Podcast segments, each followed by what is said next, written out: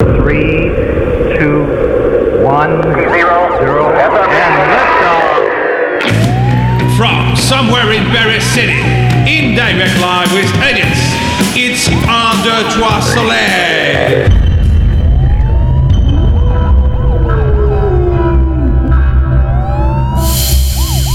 Radio Delta. Allez, ce soir, émission exceptionnelle parce qu'on va parler de spiritualité. Et c'est un thème vraiment, euh, bah, finalement, c'est un thème assez difficile à aborder. Et on va le voir, euh, avec nos chroniqueurs et notre, notre invité de ce soir. C'est un thème difficile parce que souvent, quand les gens vous disent Ah bon, t'es franc-maçon, mais qu'est-ce que ça t'apporte, tout ça euh, Qu'est-ce que tu fais en franc-maçonnerie dans la loge? Et on ne sait pas trop quoi dire. Et en général, on parle peu de, spiritualité parce que ça fait un peu prétentieux. Ça fait un peu du genre Oui, mais moi, je suis un être spirituel, vous savez. Alors, bon, alors euh, les autres, eux, ils sont dans la matière, dans le business, tout ça. Je vais acheter une nouvelle voiture et tout. Mais nous, on est, on est quand même au-dessus de tout ça. Nous, les T'as acheté une, voiture, une nouvelle voiture hein, Philippe? Ouais, j'ai acheté une voiture, mais c'est pas pour moi en fait. j'ai signé pour les autres. Et, et- et donc c'est toujours euh, une grosse difficulté de parler de spiritualité. Alors on va essayer de, débroussailler tout ça avec euh, nos invités et notre invité et nos chroniqueurs, et on va parler donc de spiritualité, de la spiritualité en général, et puis de la spiritualité en particulier dans les approches maçonniques, dans euh, les rites que nous pratiquons, que fait-on en loge et pourquoi finalement on peut dire que la franc-maçonnerie c'est une démarche euh, vers plus de spiritualité, même s'il y a toujours sur l'autel des serments l'équerre et le compas et l'équerre est toujours là et, voilà. Alors euh, euh, nos invités, bah, notre invité, j'ai commencé par les chroniqueurs. Alors on a, d'abord Jocelyn qui finit sa chronique avec son petit portable. Bonsoir Jocelyn, vous allez bien Jocelyn? Bonsoir Philippe, très bien et vous-même? Ben, très bien, moi ça va. Toujours content de retrouver, euh, de vous retrouver tous autour de la table et de retrouver nos auditeurs. Euh, Igor, Igor aussi qui est là, euh, qui est là. Faut prendre un micro, Igor, hein, sinon on n'entend rien là. Ben, c'est fait, c'est bon. Ah bah, bravo, et bravo, bonsoir Igor. à tous et bonsoir Philippe. Et- Ben, pour ça, ravi de vous retrouver. Je pense qu'on va Mais être fait de, vous écouter tout à l'heure pour vos chroniques respectives. On va bien. Marie-Françoise, Marie-Françoise, fidèle, fidèle. au poste. Ça fait longtemps qu'on vous a pas vu, Marie-Françoise. Mais oui, mon cher Philippe, la vie, c'est quelquefois plein de complications. donc Ah, ben voilà, hein. voilà.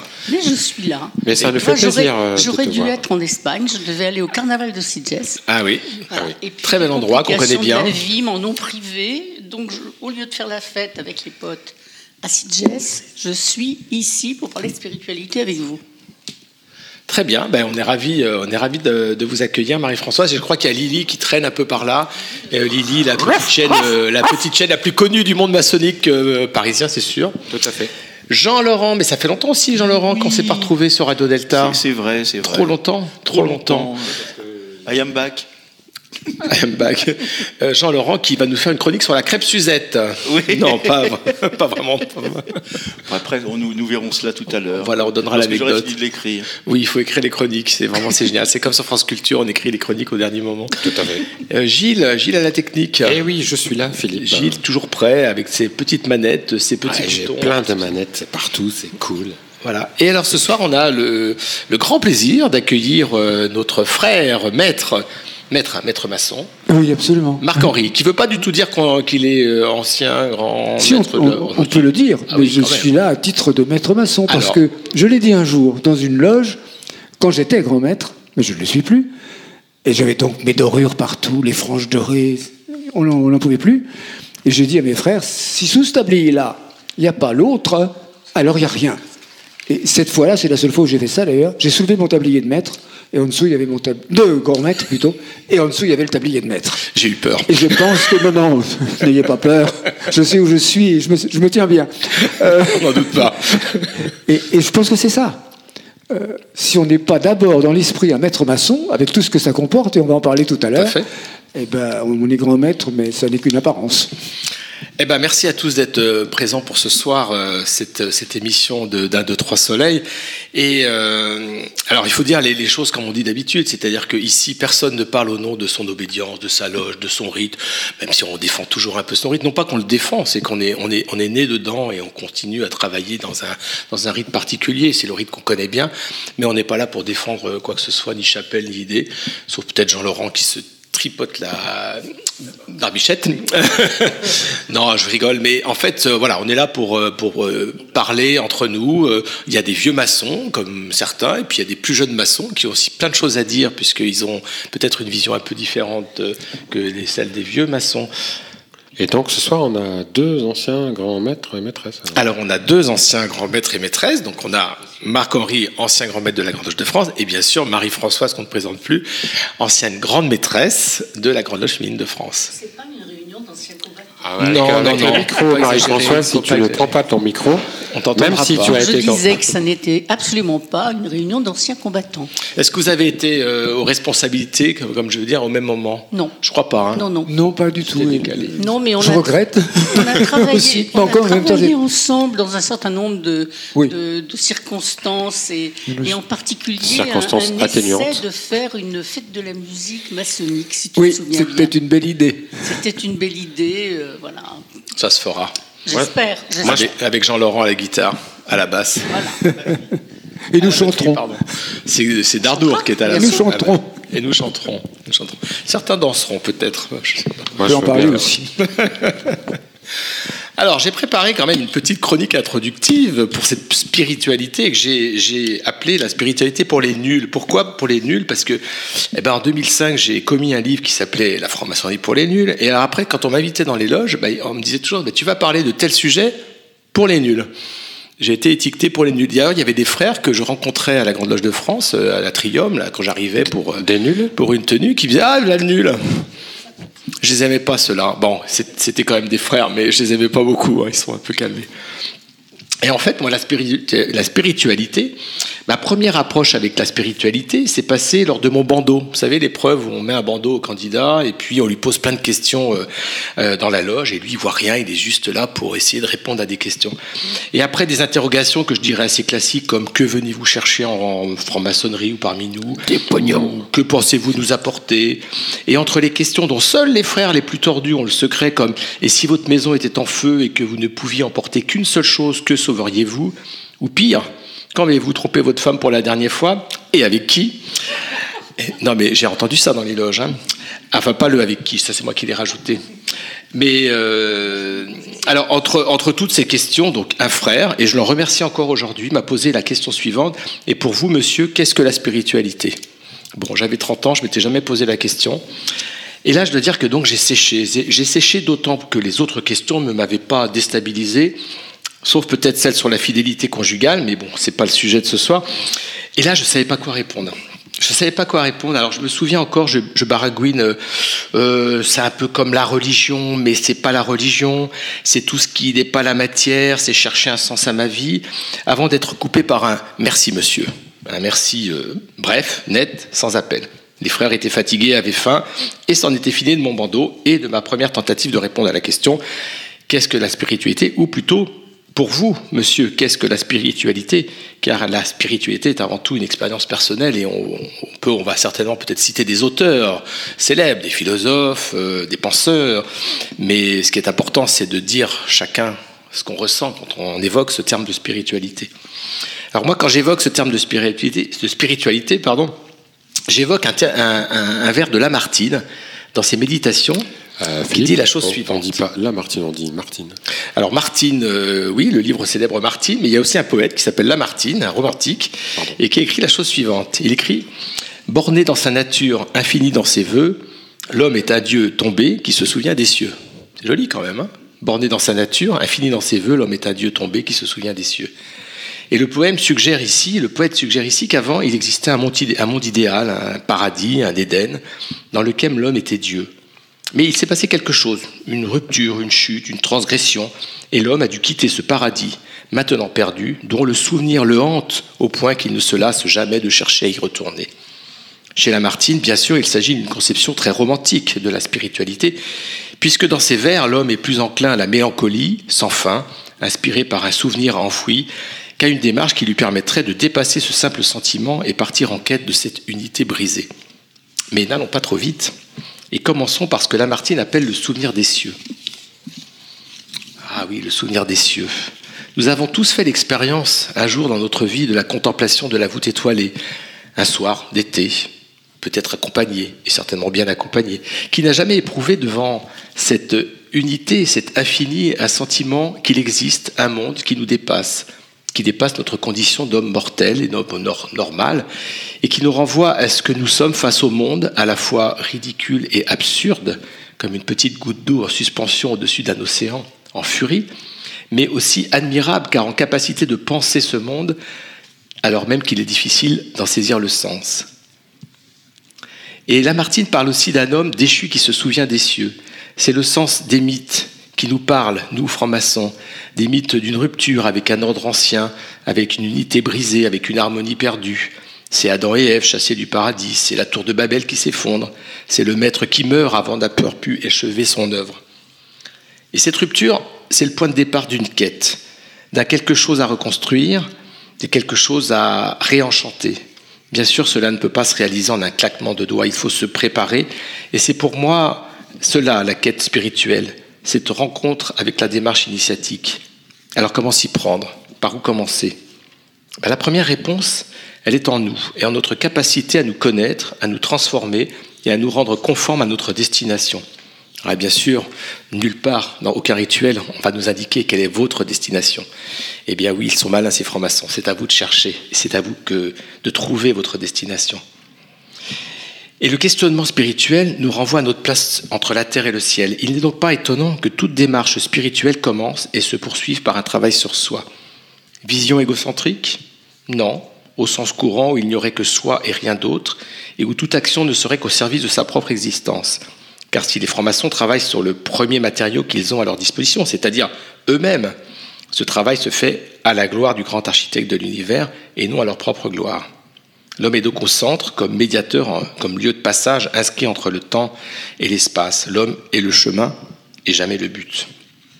Ainsi placé, l'homme ne répondra plus à la question que venez-vous chercher en entrant en franc-maçonnerie par chercher un sens à ma vie, mais élargira son affirmation par chercher un sens à ma vie avec un petit v, mais qui aille de le sens de la vie avec un grand V, et dépassera ainsi sa propre condition d'homme mortel pour atteindre une certaine forme d'éternité. Eh oui, l'éternité, rien que ça. Là, avouez que le jeu en vaut la chandelle, mais il ne suffit pas de le dire pour que cela soit fait, il faut travailler. Alors gloire au travail, comme il est dit dans nos rituels. En effet, l'approche maçonnique est, lente, graduelle et basée sur le travail point de révélation, de salut, de réveil, d'éveil, d'illumination, même si parfois on a des, instants comme ça d'illumination.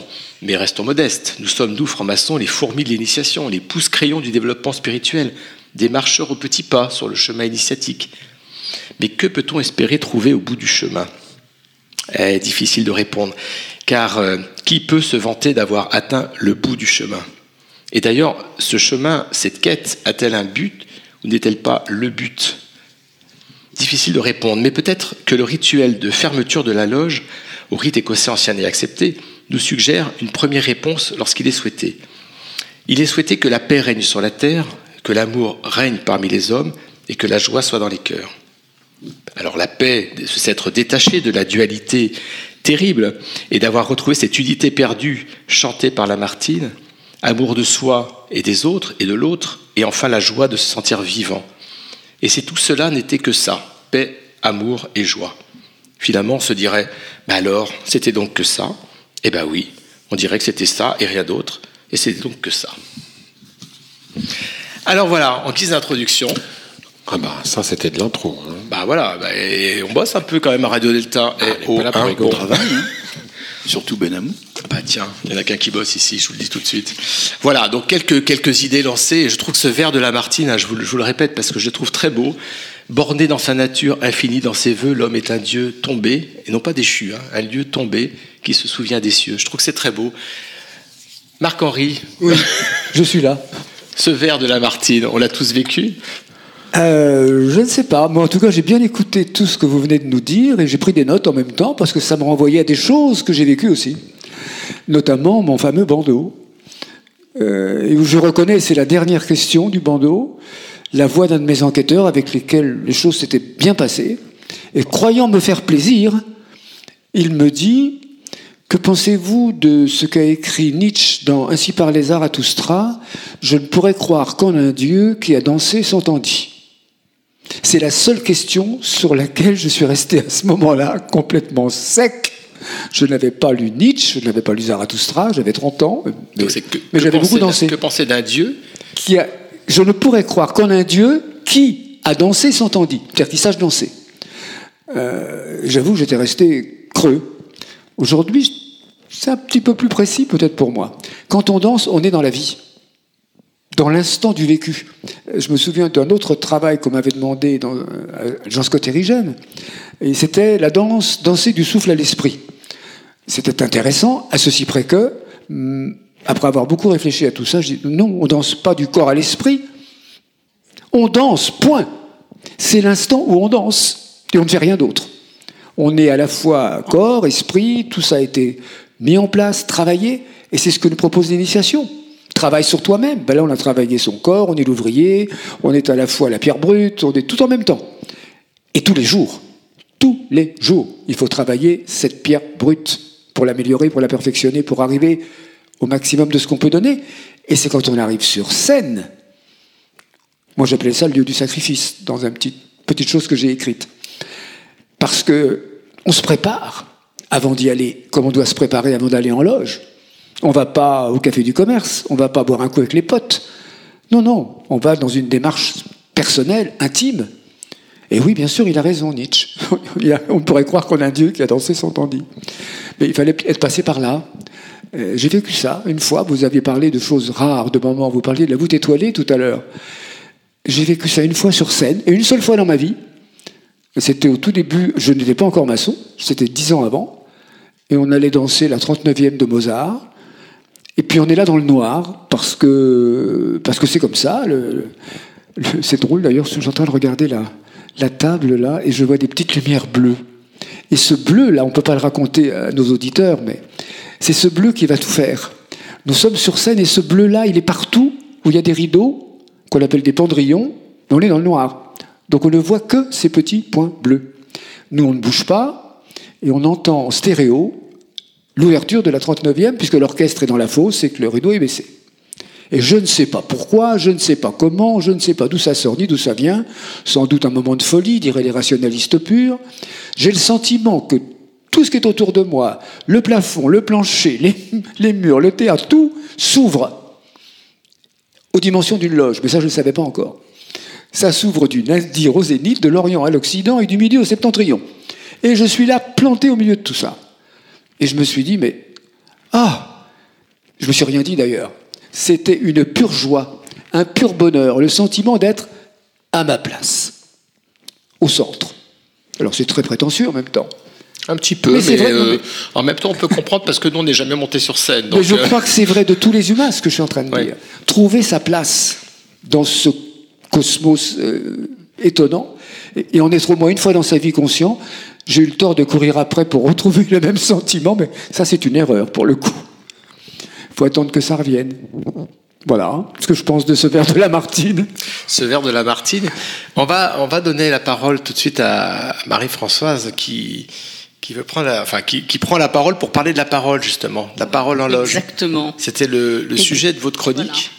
Oui, parce que Philippe, vous aviez noté là sur le conducteur. Non, il ne faut pas le dire, c'était une blague. Les francs-maçons ont-elles une âme? Depuis un certain concile, tout le monde sait que les femmes en ont. Oui, mais vous n'avez pas, je n'avais pas lu la ligne jusqu'au bout, Marie-Françoise, j'avais noté.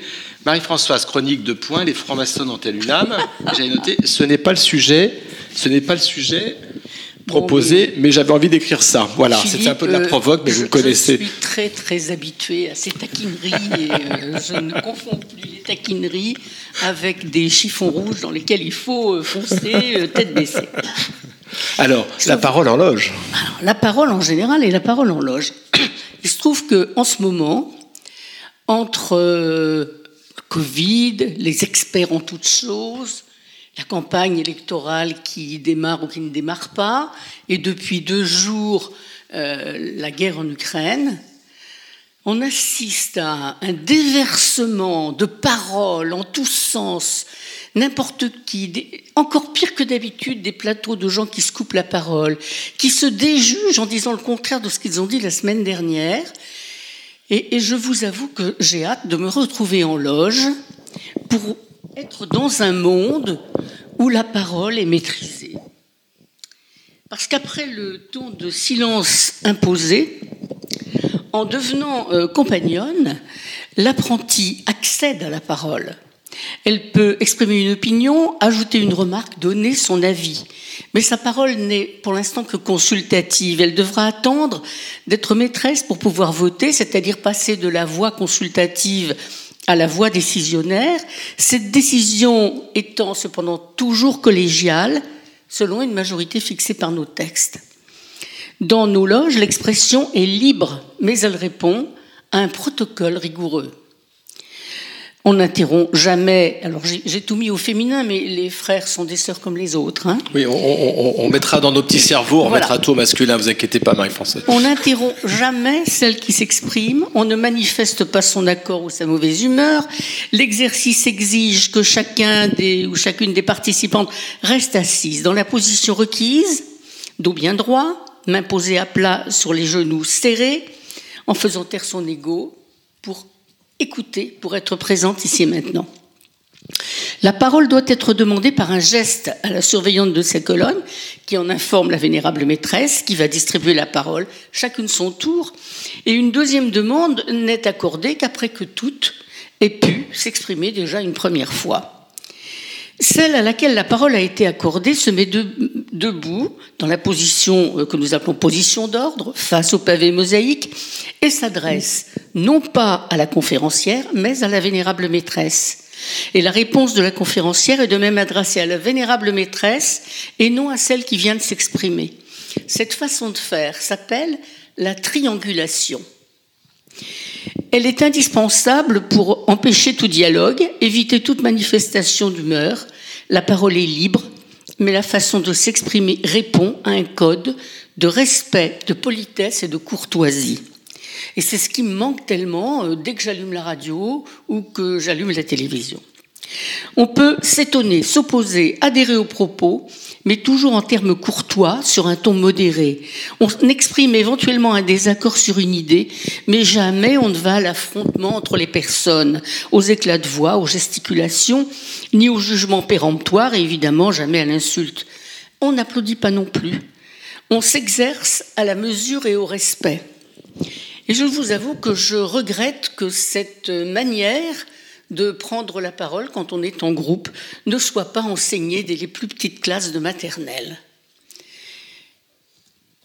Alors je vais faire la vieille taupe. De mon temps, ce n'était pas comme ça. Mais enfin, prenons le monde tel qu'il est aujourd'hui. Euh, chacun estime que sa propre liberté passe avant euh, tout ce qui peut être euh, collectif, collégial, l'intérêt particulier passant dorénavant devant l'intérêt général. La maîtrise de la parole en loge, c'est un exercice aussi difficile qu'indispensable pour que toutes s'expriment et que toutes puissent écouter, entendre, comprendre et accepter des opinions différentes. On prête à un penseur du Moyen Âge la réflexion suivante. Pour que la parole puisse s'élever entre les maîtres, il faut qu'elle ait perdu le pouvoir de blesser. Les pères fondateurs de la franc-maçonnerie ont inventé un modèle de société illustré par la loge où peuvent se fréquenter des personnes qui autrement n'auraient jamais pu se rencontrer, s'écouter, échanger et agir ensemble. Je rêve que ces valeurs et cette discipline qui régissent nos travaux puissent s'enseigner au dehors et aider notre société à être plus sage, plus forte, plus belle. Euh, oui, je sais, je suis une irrécupérable idéaliste. Ok, je sors. Mais non, restez avec nous, Marie-Françoise, restez avec nous surtout. À quoi sert une chanson si elle est désarmée? Me disaient des Chiliens, bras ouverts, poings serrés, comme une langue ancienne qu'on voudrait massacrer. Je veux être utile à vivre et à rêver, comme la lune fidèle à n'importe quel quartier. Je veux être utile à ceux qui m'ont aimé, à ceux qui m'aimeront et à ceux qui m'aimaient. Je veux être utile à vivre et à chanter.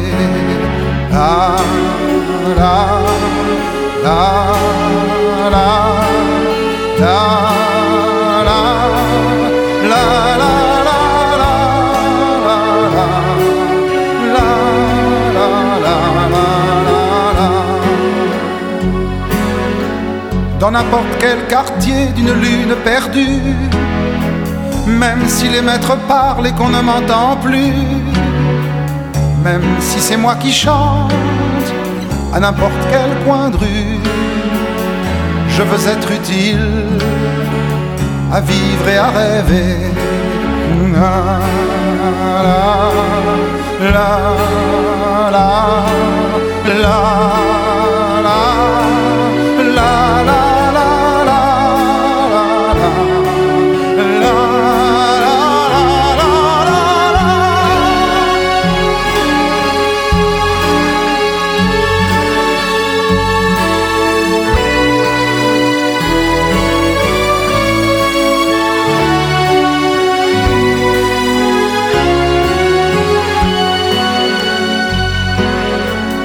quoi sert une chanson si elle est désarmée?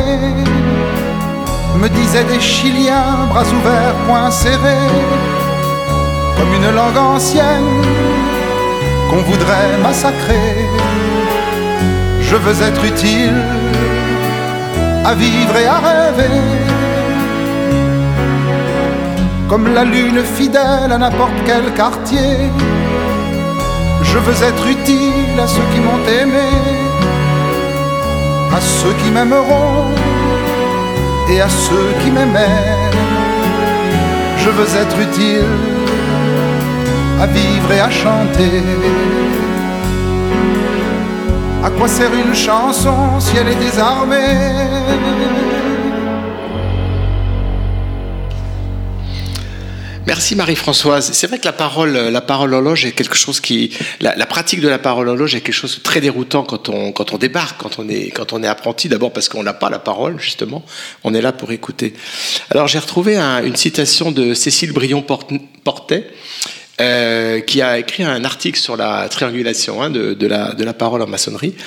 Et elle dit la chose suivante. Elle dit cette triangulation favorise, c'est ce que vous dites hein, d'ailleurs, hein, favorise l'ordre et la pondération car elle rend impossible les interventions intempestives, les débats à plusieurs, voire où nul ne s'entend.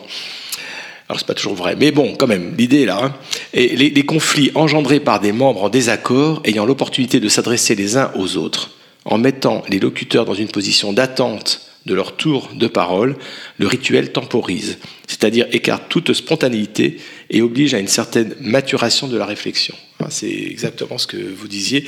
C'est quelque chose qu'on apprend en, loge, en pratiquant, qui est surprenant, et c'est quelque chose qu'on peut appliquer très rapidement dans la vie professionnelle. On peut essayer de l'appliquer dans la vie professionnelle. Moi, je sais que j'ai toujours essayé de l'appliquer. C'est pas toujours facile parce qu'on est aussi face à des personnalités qui qui pour qui la parole est une prise de pouvoir, justement, et puis quelquefois la hiérarchie fait qu'on n'a pas la parole, justement.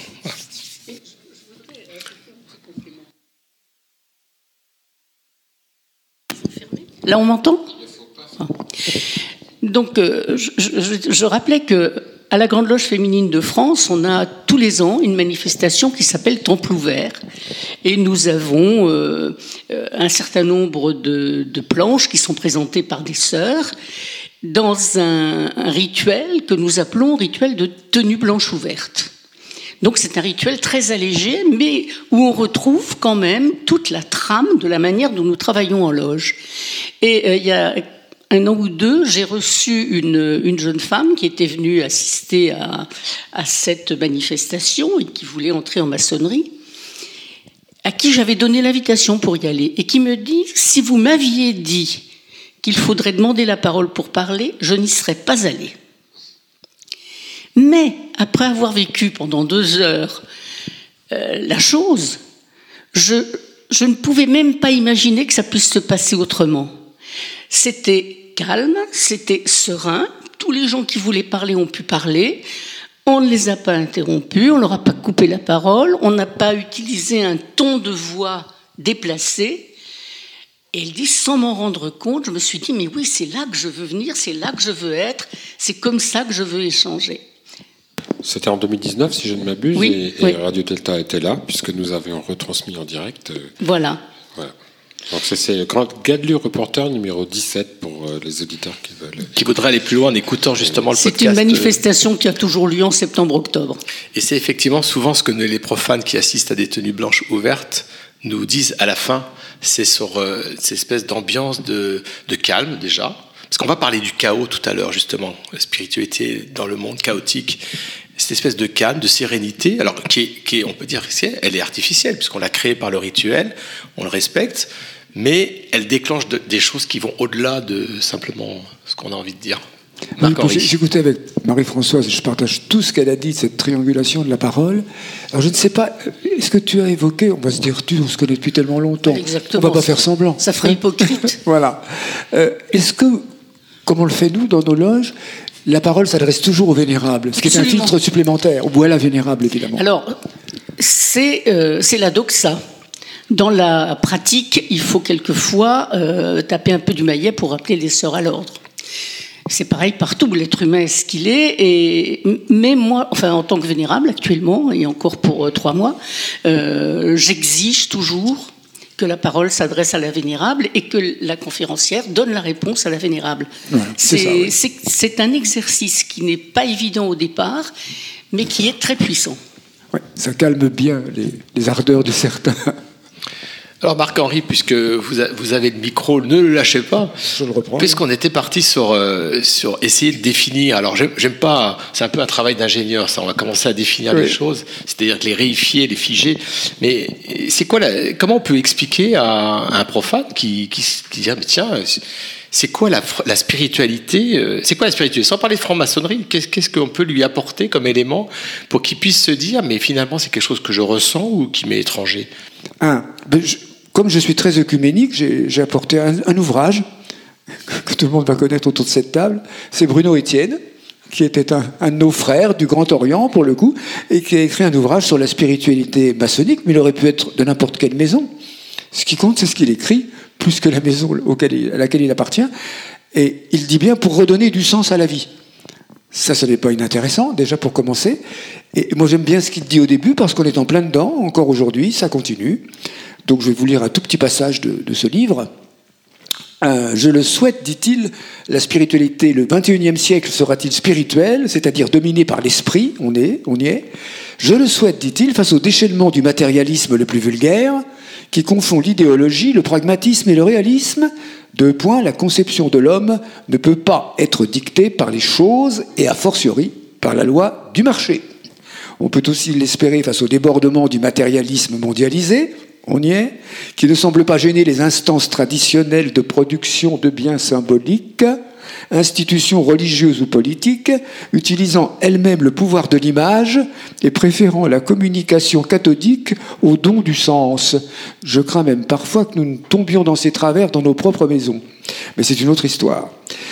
La nécessité de réfléchir à une nouvelle spiritualité pour ce siècle découle en particulier du désir de combler le vide laissé par le déclin des idéologies, l'épuisement des grands récits fondateurs et la faillite des grandes utopies. Eh bien, je pense que c'est à ça que nous invite, en tout cas pour ceux qui le pratiquent, notre rite écossais ancien et accepté. Cherche le sens de ta vie, donne-lui du sens, même si par malheur elle n'en avait aucun, ça, c'est le, le grande histoire du hasard et de la nécessité qu'on pourrait remettre aussi sur la table.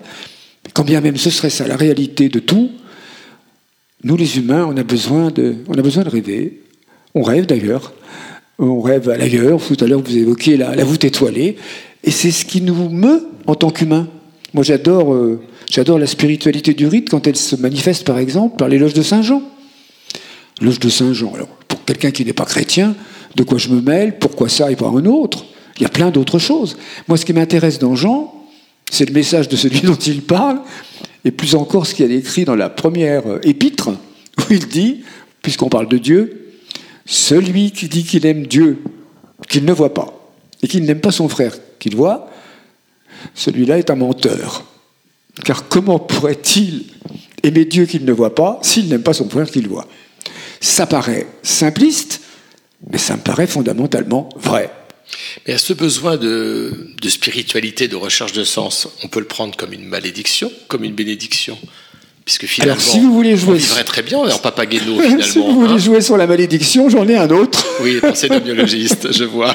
Les pensées d'un biologiste de Jean Rostand, qui alors lui ne nous fait aucun cadeau, évidemment. Il se demande comment on a pu avoir un cerveau qui nous amène à de telles questions. Alors que si on était un animal comme les autres, eh bien ça ne nous arriverait pas. C'est dommage, parce que si on n'avait pas justement ces angoisses, ces questionnements profonds, on ne serait pas des humains. Il n'y aurait pas d'art. Ah, pas- en aucun cas, évidemment. Mais en même temps, Papageno, si je prends l'exemple de la flûte enchantée, Oui. Papageno, lui, ce qu'il veut, c'est manger, boire et faire l'amour. Et avoir des enfants aussi, hein. Oui, quand que, même. bon, trouve, hein. Eh, Parce qu'il faut bien répéter, répéter, répéter. Mais, euh, Mais mais- c'est pas, c'est pas un reproche? pas du tout, pas du tout. Papageno, c'est pour moi le, non pas l'opposé, comme on le croit parfois, de Tamino. Non. Non, non. Il nous montre qu'il y a, que Tamino aussi est un humain comme lui, à part que Tamino, il cherche un peu. Pas, pardon, euh, on finit par les mélanger. À part que, oui, Tamino, lui, essaie d'aller. Il se pose des questions de fond. Et peut-être, ça aussi, on parle de spiritualité, nous, c'est facile. On est tous des privilégiés quand même dans notre, euh, dans notre petit monde à nous, d'Européens. euh, mais il y a des personnes qui n'ont même pas le temps de se poser la question du pourquoi ils vivent. Il faut manger tous les jours et c'est pas gagné dès le matin. Et ça, on l'oublie un peu trop facilement. Tout à fait. Nous qui sommes tellement riches de tout, y compris de la spiritualité. Il y a plein de gens qui ne sont pas là-dedans et je pense que c'est ça la spiritualité maçonnique. Elle doit nous amener à regarder l'autre, quel qu'il soit. Je vais même aller, peut-être je vais être provocant en disant ça, mais quel que soit le reproche qu'on puisse lui faire, il est, plus, et les le, regarder comme un être humain. Et, ça, ça m'a euh, vraiment embarqué quand je l'ai lu. C'est dans Saint-Exupéry, on n'est pas spécialement dans, dans une forme de religion. Dans sa lettre à un otage, il y a les deux chapitres magnifiques qui sont le 5 et le 6, où il dit Respect de l'homme, respect de l'homme. Il parle du nazi, qui ne respecte que ce qui lui ressemble, et donc, je ne mettrai pas d'adjectif, mais tout le monde peut les trouver pour lui-même. Et il dit par contre, l'autre, le respect de l'homme, l'autre comme un humain, alors si je commence par ça, je vais pouvoir arriver à vivre avec lui autrement, même si on n'est pas d'accord, même s'il a des actes qui ne me conviennent pas, je pourrais combattre les actes, je pourrais combattre ses choix, à la condition que je continue de le respecter, lui en tant qu'humain, tout simplement, quoi qu'il arrive. Jocelyn, un petit, un petit peu flûte enchantée, et puis on donne la parole à Jocelyn. Non, c'était juste euh, Papageno, Papageno, Eh oui. Papa Gayes. Mais c'est le seul qui tente de se suicider dans l'opéra quand même. Mais heureusement, la corde se transforme en serpent. Jocelyn, Je voulais faire le lien entre ce que nous disait Marie-Françoise et ce que vient de nous dire Marc-Henri, en fait, sur la spiritualité, l'écoute. En fait, de, ce que j'ai vécu en tant qu'apprenti, donc je suis resté apprenti pendant une année et j'ai été silencieux pendant une année, je n'ai pas eu d'autre choix que d'écouter. Et en fait, c'est par l'écoute que peut se construire, en fait, euh, dans l'expérience que j'ai vécue, je pense que c'est par l'écoute que peut se construire la spiritualité, l'esprit, mais aussi l'éthique. C'est-à-dire que le, quand on écoute l'autre, on n'a pas d'autre choix que de que d'être présent, que de l'entendre et que de, l'accepter tel qu'il est dans toute son altérité, sans lui imposer la moindre étiquette, le moindre, euh, la moindre assignation, etc. On est obligé d'entendre et d'accepter la présence de l'autre. Et c'est un peu ça que nous apprend le, le silence. Il ne peut pas y avoir de spiritualité sans un silence fondateur, je pense. Alors pour euh, Ma- Marie-Françoise, je crois que vous vouliez- intervenir. euh, Je vous tutoie, Marie-Françoise, parce que, parce que j'aime bien le tutoiement. Moi, je trouve que ça fait classe. Ouais, je crois qu'on se lâche ce soir, hein, il me semble. hein. Et puis de toute façon, euh, enfin, ça, ça serait tellement ridicule de se donner du vous alors qu'on ne le fait pas dans la vie euh, habituelle. Si, si. Tout à l'heure, non mais ça c'est d'autres jeux. Euh, tout à l'heure, Marc euh, ancrait sa spiritualité, celle qu'il décrivait, sur le rite écossais ancien et accepté, que je connais relativement bien, parce que je le pratique depuis 38 ans maintenant. Néanmoins, depuis maintenant 4 ans, je pratique également le rite ancien et primitif de Memphis-Misraïm, dans lequel je trouve une spiritualité absolument euh, euh, vivante, présente, complètement dénuée de toute forme euh, religieuse, puisque si on parle de religion, c'est celle des anciens Égyp- Égyptiens d'il y a euh, 5000 ans, donc vraiment plus personne n'adhère euh, au quotidien à ces, à ces dieux-là. Mais la spiritualité est présente et elle naît principalement, me semble-t-il, dans ce rite de Memphis Misraïm, de la poésie qui se dégage des textes du rituel. Et il me semble que, euh, bon, j'ai pas pratiqué, mais j'ai assisté à des tenues à pratiquement tous les rites qui existent en France, parce que je suis une curieuse et, que je vais assister, ça m'intéresse.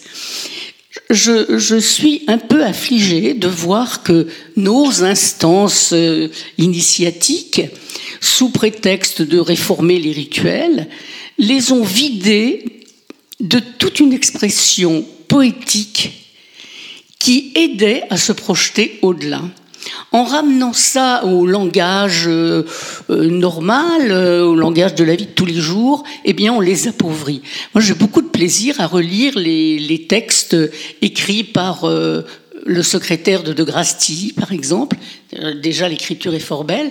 Ou des textes plus anciens, les textes en particulier des des métiers tels qu'on peut les voir dans le livre Les enfants de Salomon de Christelle Imbert et Hugues Berton, ils en ont collationné 34 ou 35, il y a dans ces textes une formulation poétique qui pousse l'idée même sous-jacente beaucoup plus loin.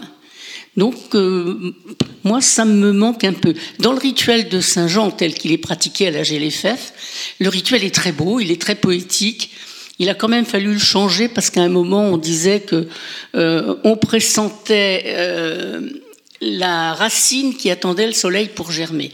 Donc j'ai dit bon, écoutez quand même. C'est poétique, mais euh, il faudrait quand même dire que la racine peut percer, mais que la racine ne germe pas, parce que là, c'est un contresens. Néanmoins, on a besoin de cette expression poétique dans le rituel pour décrocher du profane qu'on a quitté il y a si peu de temps avant.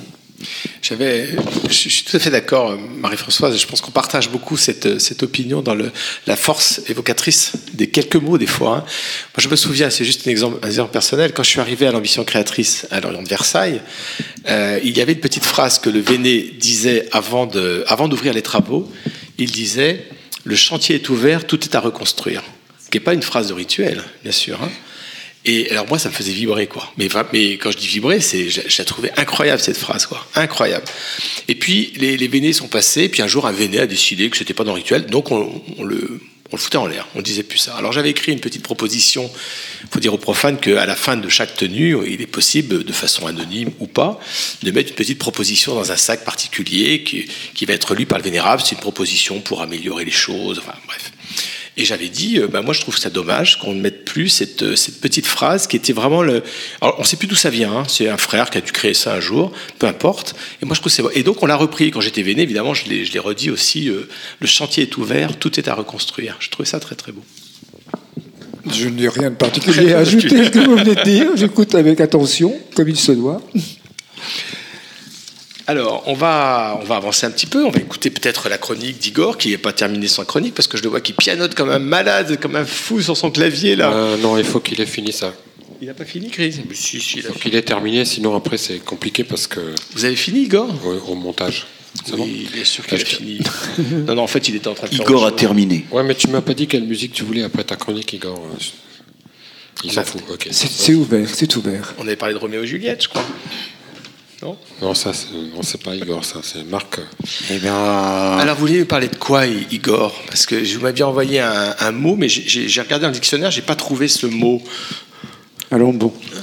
non, parce qu'en fait, le, le, le, mot respiritualisé n'existe pas. Mais voilà, je et, doutais. et donc, je l'ai intitulé, je, je l'ai inventé, et parce que je veux. Je, oui, évidemment. Euh, voilà. Mais tu, tu, tu, peux envoyer Money du Pink Floyd. Euh, si tu veux, après, parce que figurez-vous que je, je me suis dit tout à l'heure en, en, marchant que euh, est-ce qu'on peut trouver du spirituel, finalement de, de l'élévation de soi, de la reconnaissance de l'autre ou de, de, de, la création de sens dans des actes euh, qui nous paraissent aussi bassement matériels que l'usage de la monnaie. Et euh, voilà, parce que, bon, parce que figurez-vous que j'aurais pu faire une chronique de circonstances. De qui? De circonstances. Oui, non, bon, d'accord. sur le retour de la violence dans les rapports interétatiques sur l'échiquier européen. Mais je me suis dit, que le thème de ce soir méritait peut-être mieux que quelques élucubrations pseudo-géopolitiques de ma part. Aussi, je préfère me concentrer sur une autre de mes passions, à savoir la monnaie et sa vitesse de circulation, et sur ce fait intrigant que la création monétaire a peut-être plus de lien avec la connaissance de, de soi et la reconnaissance de l'autre qu'avec la mesure de la valeur de nos échanges bassement matériels. Et là, je vois Gilles qui me regarde bizarrement et se dit que l'on va encore avoir droit à une expérience de microéconomie appliquée, bassement matérialiste et par conséquent particulièrement éloignée du sujet de ce soir.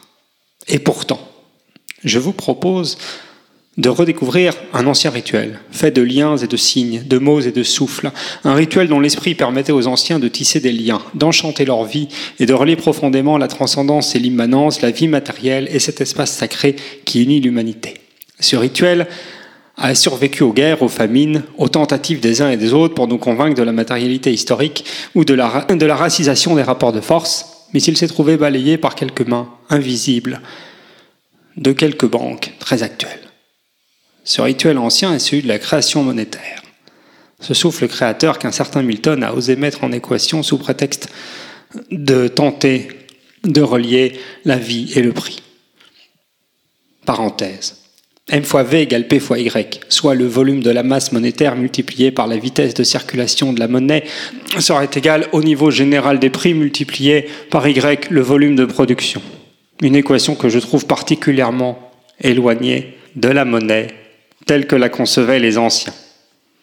Car figurez-vous que la monnaie n'a pas été inventée durant les années 80 et que l'économie n'a pas toujours été privée de, sens. Son usage, sa création et sa destruction, autrement dit l'échange commercial ainsi que l'octroi et le remboursement du crédit portent en elle des codes de transmission d'une ancienne parole qui nous est heureusement parvenue, sous réserve de lire l'économie de manière quelque peu hétérodoxe pour ne pas dire ésotérique. Quelques explications de texte s'imposent. Figurez-vous qu'utiliser la monnaie n'est pas neutre. C'est un saut dans le vide, un bond dans l'inconnu. C'est faire confiance, c'est reconnaître que quelque chose nous dépasse, qu'un système d'ordre nous insère et nous encastre dans une longue chaîne, bref, que l'on vient d'hier et que notre empreinte nous succédera. Figurez-vous que les billets et les pièces que l'on cherche à faire disparaître sont appelées la monnaie fiduciaire. Elle repose, au sens propre, sur la confiance de chacun et chacune dans le monde et la transmission de règles communes. Je ne peux en effet utiliser un billet que si j'ai confiance dans le, dans le fait que d'autres l'ont utilisé avant moi et que d'autres l'ont utilisé après moi. Ce n'est donc absolument pas neutre. Et j'ai confiance également dans l'institution et dans la capacité de ces signes à perdurer au-delà de l'échange. La monnaie est donc signe de cette confiance. Et l'ancienne loi juive imposait certaines règles monétaires. La monnaie ne pouvait être, utilisée un jour par semaine, celui de Shabbat, ce qui interdisait de faire des échanges commerciaux. Elle ne pouvait être également utilisée tous les sept ans, ce qui imposait un, repos, de la terre. Et figurez-vous que j'ai découvert qu'il existait une règle de destruction monétaire globale tous les 50 ans, soit une remise à niveau des créances, une égalisation de la relation emprunteur-prêteur qui avait donc lieu une fois dans une vie humaine, ce qui réégalisait les relations, faisait du riche l'égal du pauvre, et ce qui, loin de nous réifier, nous, nous faisait reconnaître comme frères. On ne pouvait donc s'endetter sur plus d'une vie. Et je ne pouvais donc endetter l'autre, c'est-à-dire en fait en faire mon, mon débiteur au-delà de sa propre vie, et donc je ne pouvais transmettre sa dette aux autres, euh, aux, autres générations. Les adeptes de la création monétaire et de l'endettement des États, euh, voilà, si on doit 2000 milliards à des banques, euh, apprécions. Je trouve ça plutôt, plutôt intéressant. Pratiquer la création monétaire était donc faire acte de reconnaissance, de renaissance commune. Je te prête et je fais de toi mon égal. Ce qu'elle était encore lorsque l'on pouvait échanger la monnaie contre de l'or, ce qui freinait certes la création monétaire, mais reliait fortement, à mon sens, le ciel et la terre. Admettez sans polémique aucune que l'on est loin de ces banques de clearing qui tous les matins créent au bas mot 250 milliards d'euros d'une monnaie dite scripturale qui n'a de réalité que dans les livres de compte et qui par conséquent ne repose sur aucune confiance mais au contraire sur la défiance et la matérialité réaliste. Alors je vais me permettre de vous alerter sur la signification profonde de la disparition de nos billets et de nos pièces au profit de ces supports dématérialisés. Que signifie réellement la disparition programmée de la, de la monnaie fiduciaire? Est-ce le signe d'une incapacité de projection collective? C'est avec ces quelques questions auxquelles je ne saurais réellement apporter de réponse que je laisse nos auditeurs. On va nous laisser comme ça dans le... Ah mais série, on va écouter Pink Floyd, non? Ouais, c'est Pink Floyd. Ah oui, d'accord.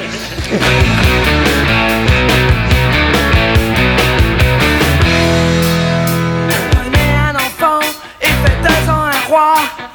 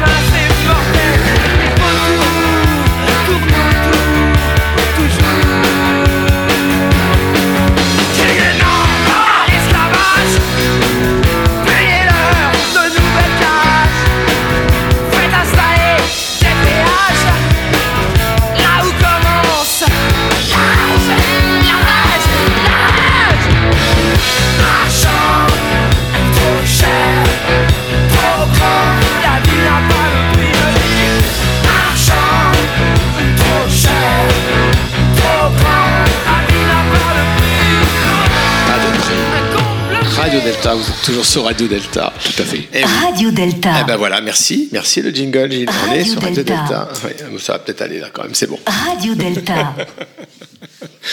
C'est quelle charmante voix de Radio Delta. Non, on n'appuie pas pas sur le petit bouton bleu, Gilles, s'il te plaît, merci.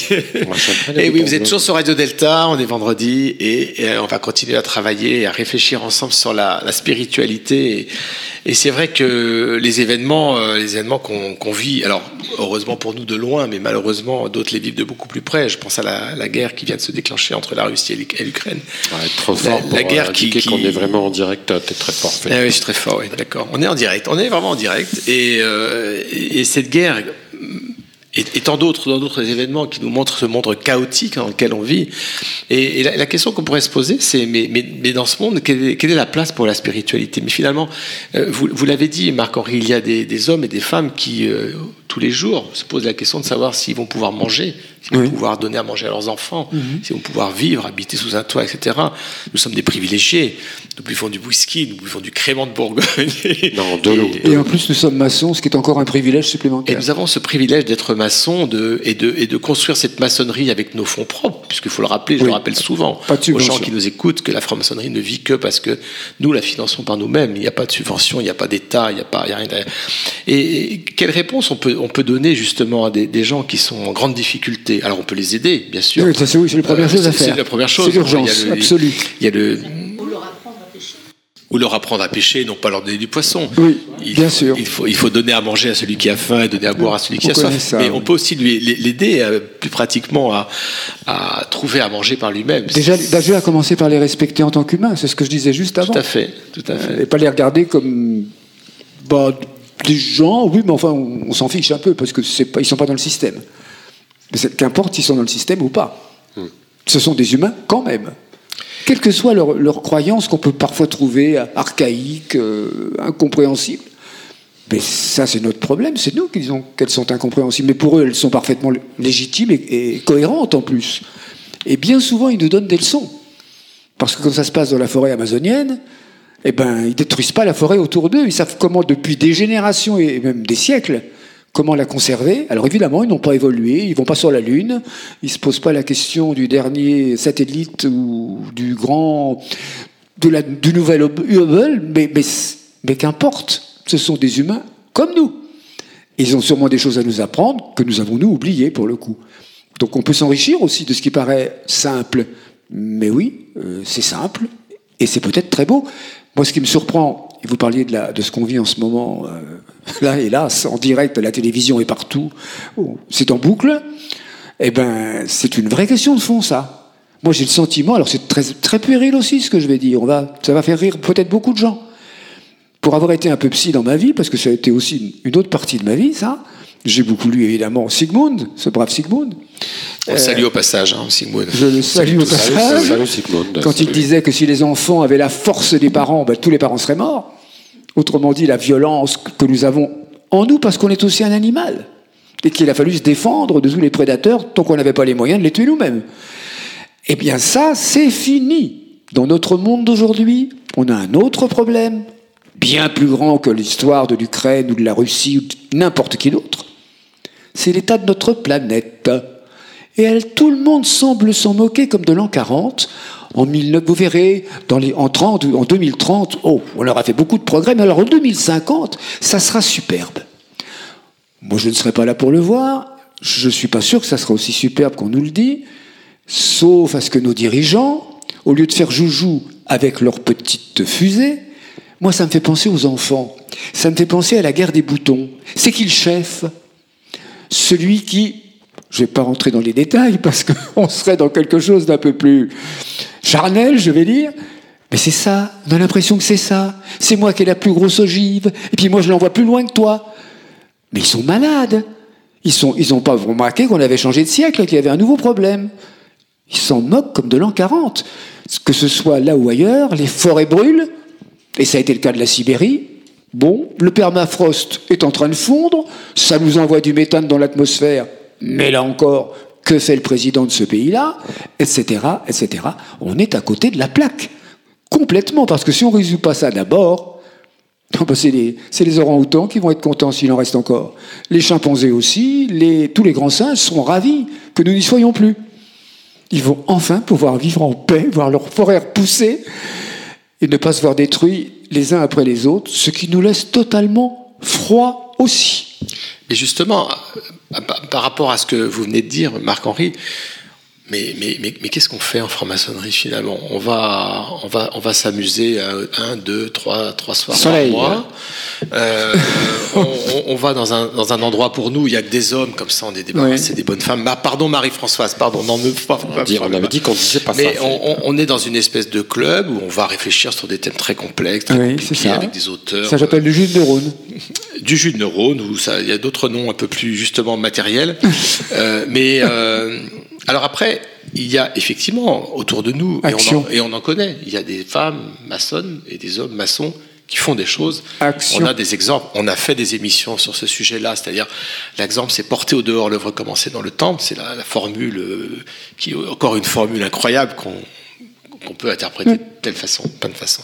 Travailler sur soi, mais c'est à quoi ça sert Travailler sur soi, c'est pour se dire, ah, je suis quelqu'un de vachement bien, moi, je suis franc-maçon. Euh, non, c'est pas ça, Ça du sert tout. à rien du tout. De, vu de mon point de vue, c'est pas ça du tout. On est, on est bien d'accord. Travailler bien sur soi, c'est se voir tel qu'on est. Ça me fait penser à une phrase de Nietzsche, encore lui, toujours dans le même bouquin. Il dit, et à un moment, je ne comprenais pas ce qu'il voulait dire quand il écrit ça. Il dit Il faut du chaos en soi pour accoucher d'une étoile qui danse. Alors, une étoile qui danse, ça fait plaisir à Marie-Françoise, parce que ça, c'est poétique. On n'imagine pas les étoiles qui dansent, mais ça nous parle quand même, curieusement. C'est peut-être notre forme de spiritualiser. Alors, pourquoi faut-il du chaos en soi? Ça paraît antinomique. Le lien ne se fait pas immédiatement. Et tout à l'heure, en le notant, parce qu'au fur et à mesure que l'émission se déroule, je prends des notes, et puis des idées me viennent, alors je les note. Eh bien, tout simplement parce que ce chaos en soi, comme nous sommes un être humain qui pense, qui a un cerveau et qui a une conscience, le chaos en soi nous oblige justement à la mettre au jour, notre conscience, et prendre conscience de nos travers, de nos, non pas de nos défauts et de nos qualités, moi j'ai rayé ces deux mots de mon vocabulaire, j'aurais envie de dire de nos forces et de nos faiblesses. Eh bien oui, prendre conscience de ces faiblesses, c'est un peu du chaos, parce que ça nous emmène parfois dans le mur. Eh bien, j'ai d'accord, je suis allé dans le mur, mais je suis pas mort, je me suis relevé. Ok, ça je le ferai plus. Et maintenant, je vais essayer d'améliorer ce point, l'enrichir, trouver d'autres moyens de fonctionner. C'est aussi ça. Et à partir de là, eh bien, on regarde l'autre, on se dit, il a les mêmes problèmes, pas les mêmes que les miens, il n'a pas la même vie, on est tous uniques, on l'a dit tout à l'heure. Mais au-delà de ça, comme moi, il cherche à être heureux, elle cherche à être heureuse, et c'est tant mieux. Et du coup, ça nous amène, alors on est presque chez les bouddhistes, là, hein, tout à l'heure Marie-Françoise nous parlait euh, d'un autre rythme, et elle a elle a bien raison, c'est ouvert la spiritualité. Il n'y a pas la spiritualité maçonnique et puis la spiritualité bouddhiste et puis celle, celle de- de- des, de- des chrétiens. J'avais eu ça en sujet euh, dans un atelier. C'était compassion chrétienne et compassion bouddhiste.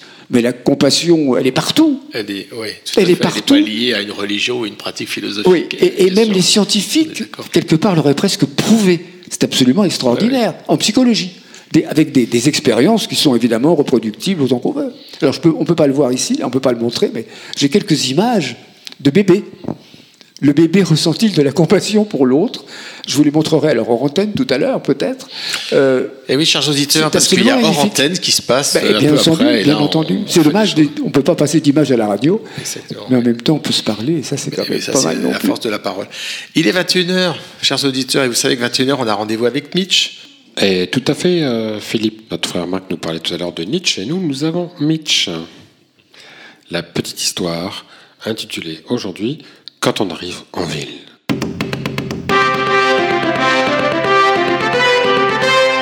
1840. Adolphe Thiers souhaite une grande enceinte fortifiée pour Paris. Il supervise les travaux. Monsieur Thiers, voici donc la limite qui verra l'enceinte. C'est bien, mais de ici jusqu'à là-bas, comptez 250 mètres, vous me rasez tout. Tout? Oui, je ne veux plus un arbre, plus rien. Et surtout, je ne veux plus que cette zone soit constructible. Euh, pourquoi? Mais pour que les ennemis soient découverts, allons. Ici, ce sera la zone à découvert. Ah, euh, mais, mais vous n'avez pas peur que des sans-sous s'installent ici? Bon, alors donc, pourquoi cela? Et Thiers eut tort. Les chiffonniers et les sans fortune firent de ce lieu un dépôt d'abri de fortune et de roulotte. Et c'est depuis lors que nous utilisons l'expression la zone pour parler d'un lieu malfamé. Voilà la petite histoire.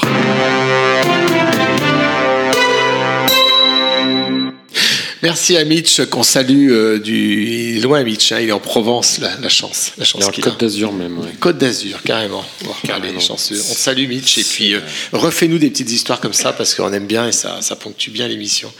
Alors, pour, euh, pour repartir un peu sur la, la spiritualité, euh, on, on mélange souvent un peu les termes. hein. On parle de spiritualité, on parle de, de religion, on parle aussi en maçonnerie de religion naturelle, hein, qui n'est pas la religion de la nature, même si, et je l'ai sous les yeux, le dernier point de vue initiatique revue de la Grande Loge de France s'appelle Nature, spiritualité et initiation. Et dans ce beau numéro, avec de très beaux articles, le lien est fait entre initiation, spiritualité et nature au sens écologique.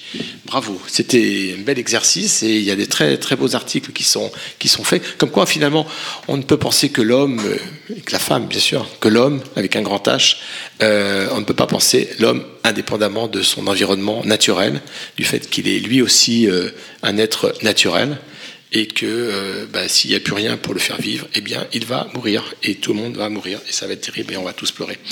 Alors, on parle donc de religion naturelle et on parle aussi de foi. Est-ce qu'il y a un livre célèbre, hein, La foi d'un franc-maçon? En quoi, mes frères qui, mes, et ma sœur qui est autour de la table, quelle est votre foi de franc-maçon? C'est vrai qu'on est super paritaire ce soir quand même. hein. Oui, mais toutes les, toutes les femmes qu'on avait invitées à cette tenue se sont désistées. Ah oui, c'est une forme de tenue, ils sont désistés, sauf Marie-Françoise. Moi, j'ai toujours pensé qu'une femme valait bien six hommes. À peu près, oui. Et- C'est ce que me disait Viviane la dernière fois. La foi d'un franc-maçon, ça c'est Richard Dupuis. Voilà, exactement. Alors, quand j'en parle, j'en ai souvent parlé de, de- de cet ouvrage. Parce que pour la foi, pour un profane, la foi, elle est associée souvent à la, la foi religieuse, la foi, allez, on va dire la foi chrétienne ou catholique. Quoi. Pour résumer ce qu'il écrit, moi je pense qu'il le dit lui-même d'ailleurs, mais pas exactement avec les mots que je vais lui prêter, qui ne sont pas les siens réellement, mais je crois que l'idée est la- même, en, très peu de mots aussi. Il- il- moi je le résumerai comme ça. passer du verbe avoir au verbe être. C'est un peu violent. Oui, mais je pense que c'est magnifique. Je pensais que c'était Poutine qui avait dit ça, moi. Ah là là, arrêtez. Non, lui, c'est du verbe être au verbe avoir. Et la poutine, je vous rappelle que c'est un plat immonde au Canada, pardon, pour les Canadiens franco excellent, franco la poutine, avec des frites et puis une grosse sauce brune dessus. Pizza aux frites. Marie-Françoise, Ouais, c'est quoi ta foi maçonnique, euh, Marie-Françoise Ah, ma foi, 38 ma- ans de maçonnerie quand même. Ouais. C'est d'y croire encore. C'est d'y croire encore. C'est d'y croire encore, de toujours être là, d'avoir envie de faire encore d'autres choses, d'avoir euh, euh, envie d'aller plus loin et pas forcément plus haut. Et c'est de penser que la pratique maçonnique m'a profondément changé. C'est pas moi qui le dis, c'est les autres souvent. M'a profondément changé, m'a mieux. rendue plus, plus conciliante. J'étais très intransigeante quand j'étais jeune. Ça m'a rendue beaucoup plus conciliante. C'est l'aspect mon colonel, ça. Non, intransigeante, mais euh, ça demande à Grézel ce qu'il en pense. mais oui, ça ça m'a aidé à aussi écouter les autres, à aller vers cet autre, quel qu'il soit, même s'il paraît euh, miteux, minable, euh, à deux temps, ce qu'on entend quelquefois. Malgré tout, c'est un être humain et il a la même valeur que moi. Son bulletin de vote a le même poids que le mien. Et ça, on l'oublie quelquefois. Et ça m'a rendue, je pense, plus consciente de mes devoirs d'être humain. Donc on parlait de Oui, oui. l'écologie, de la planète, etc.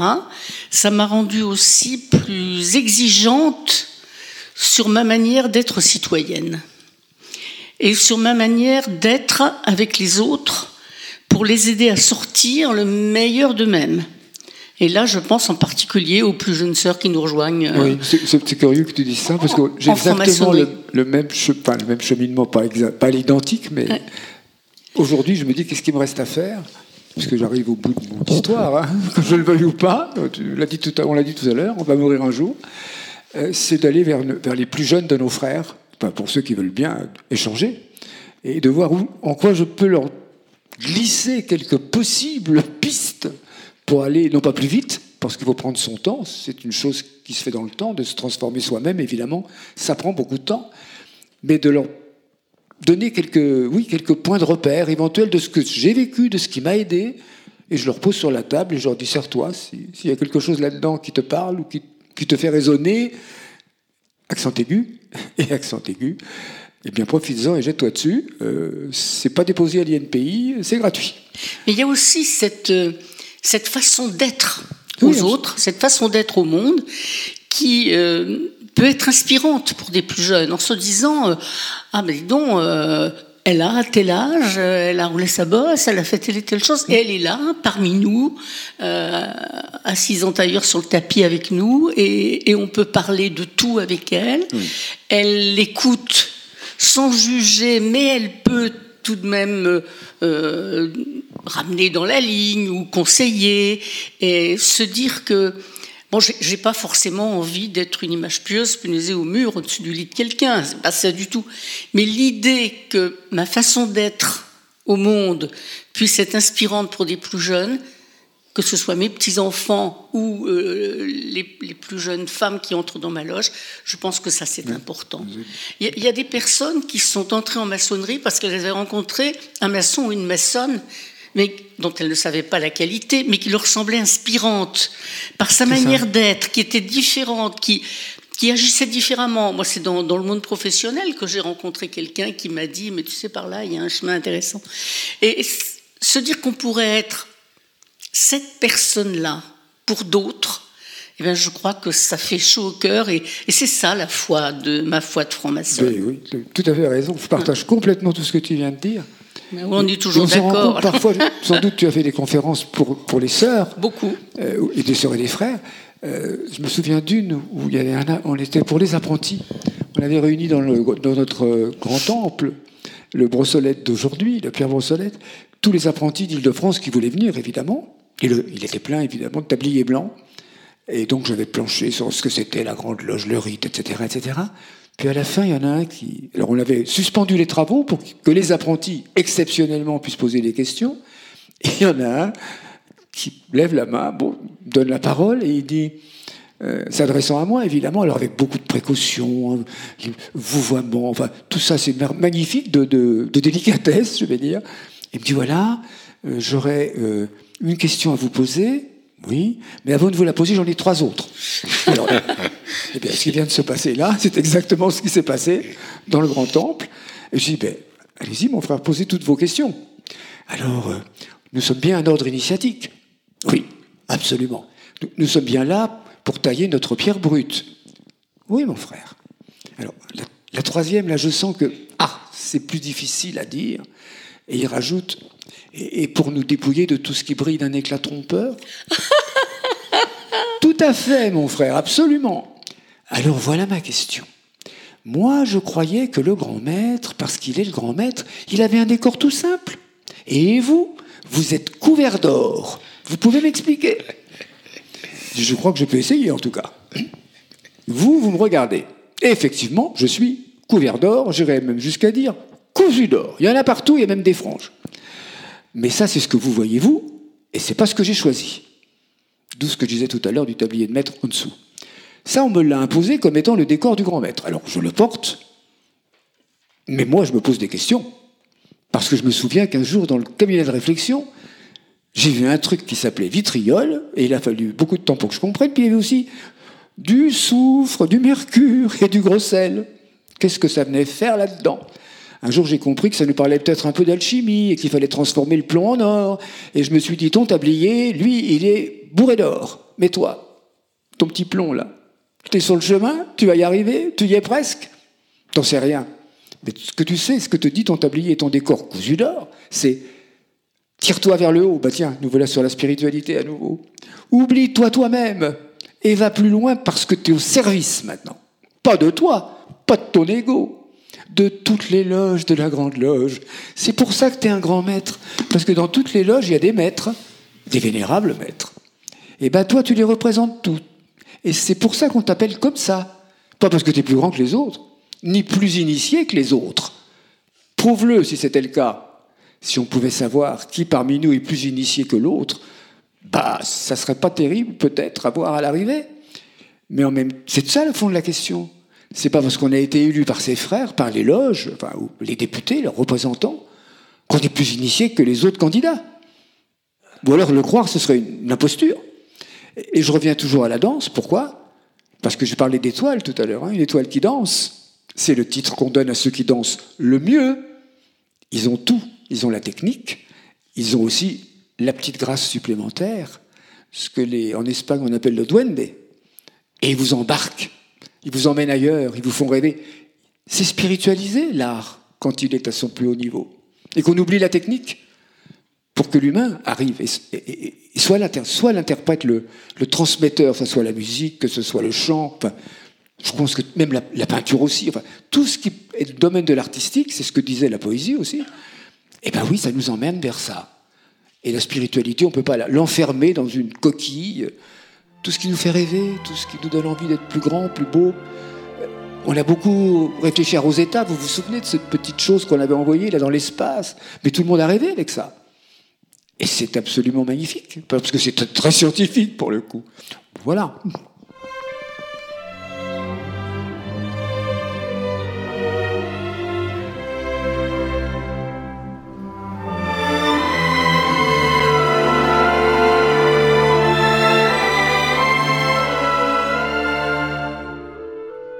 Marie-Françoise, vous vouliez prendre la parole. Oui, pour rebondir sur ce qu'a dit Marc tout On n'a à pas le droit de l'heure. dire rebondir. Alors je, je On dis comme ça une fois pour toutes. Chaque Ah fois qu'on dit rebondir à la radio, on met 10 euros dans la cagnotte. Oui, on va soucier à ça, je te mettrai. Et on se prend un Radio dans la tête. Oui, tout à l'heure, tout à l'heure, Marc a parlé des, des décors avec des ors, des franges. Nous, en plus, en grande loge féminine, on a sept roses. Je sais pas si tu imagines. Et ça, c'est un beau symbole. Ouais, qui, qui nous vient des, du rite d'adoption, il faut le savoir. Oui. Quand, quand nos sœurs anciennes 1901. sont passées, voilà, quand nos sœurs anciennes euh, sont passées en obédience Tous féminine ensemble, indépendante, elles ont gardé un certain nombre de choses de l'adoption, dont les roses. Mais c'était c'était pas ça que je voulais vous dire. Euh, quand je suis montée au Conseil fédéral pour la toute première fois en 92, il y a une grande maîtresse qui venait d'être élue et elle savait qu'elle ne serait élue que pour un an puisqu'il lui restait qu'un an de mandat à courir.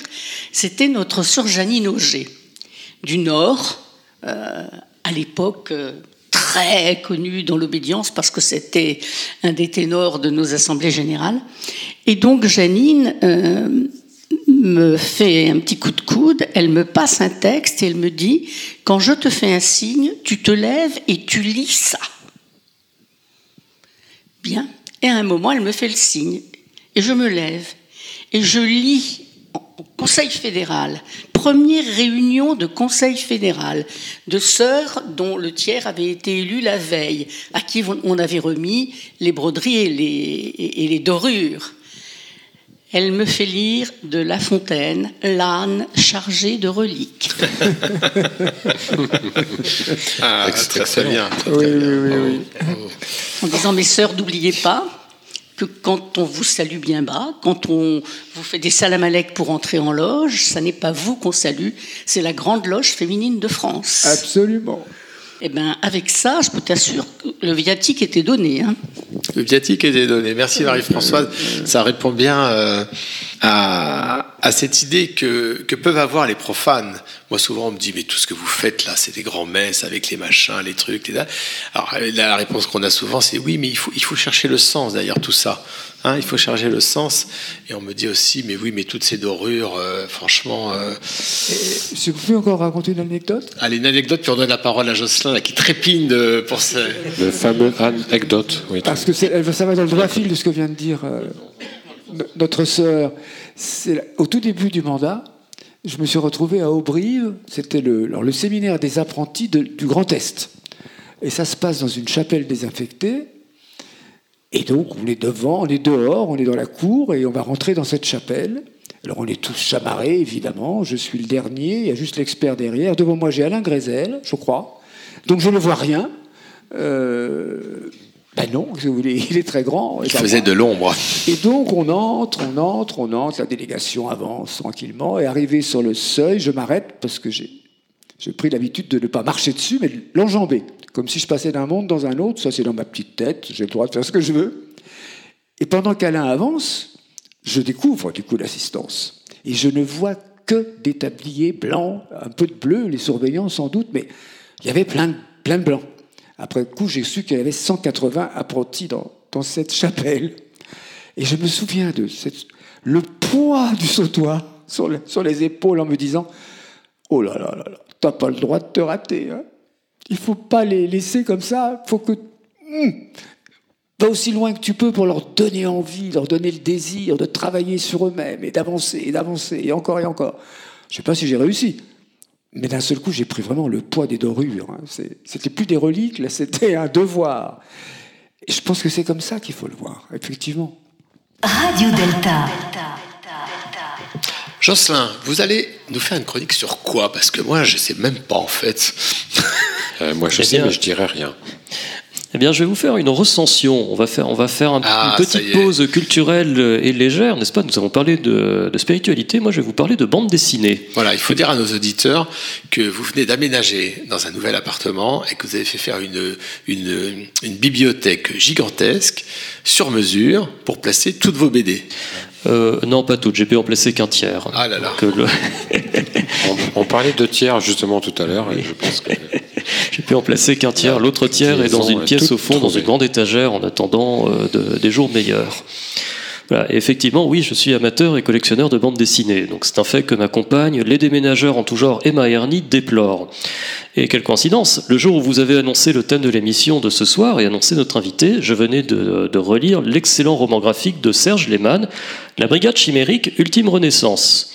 Bon, j'en entends qui viennent, euh, j'en entends déjà qui râlent et qui disent qu'est-ce qui vient nous casser les oreilles avec des bandes dessinées alors qu'on parle de spiritualité. Ouais, qu'est-ce qui vient nous casser les oreilles alors qu'on parle de spiritualité Avec ces bandes dessinées en plus. Eh bien, c'est là la subtilité. C'est le- tout le travail de Serge Lehmann consiste à raconter en bande dessinée, romans et jeux de rôle l'épopée de notre mémoire collective, celle-là même qui alimente notre esprit et par conséquent notre spiritualité. Je vais peut-être faire un peu de contexte avant d'aller plus loin.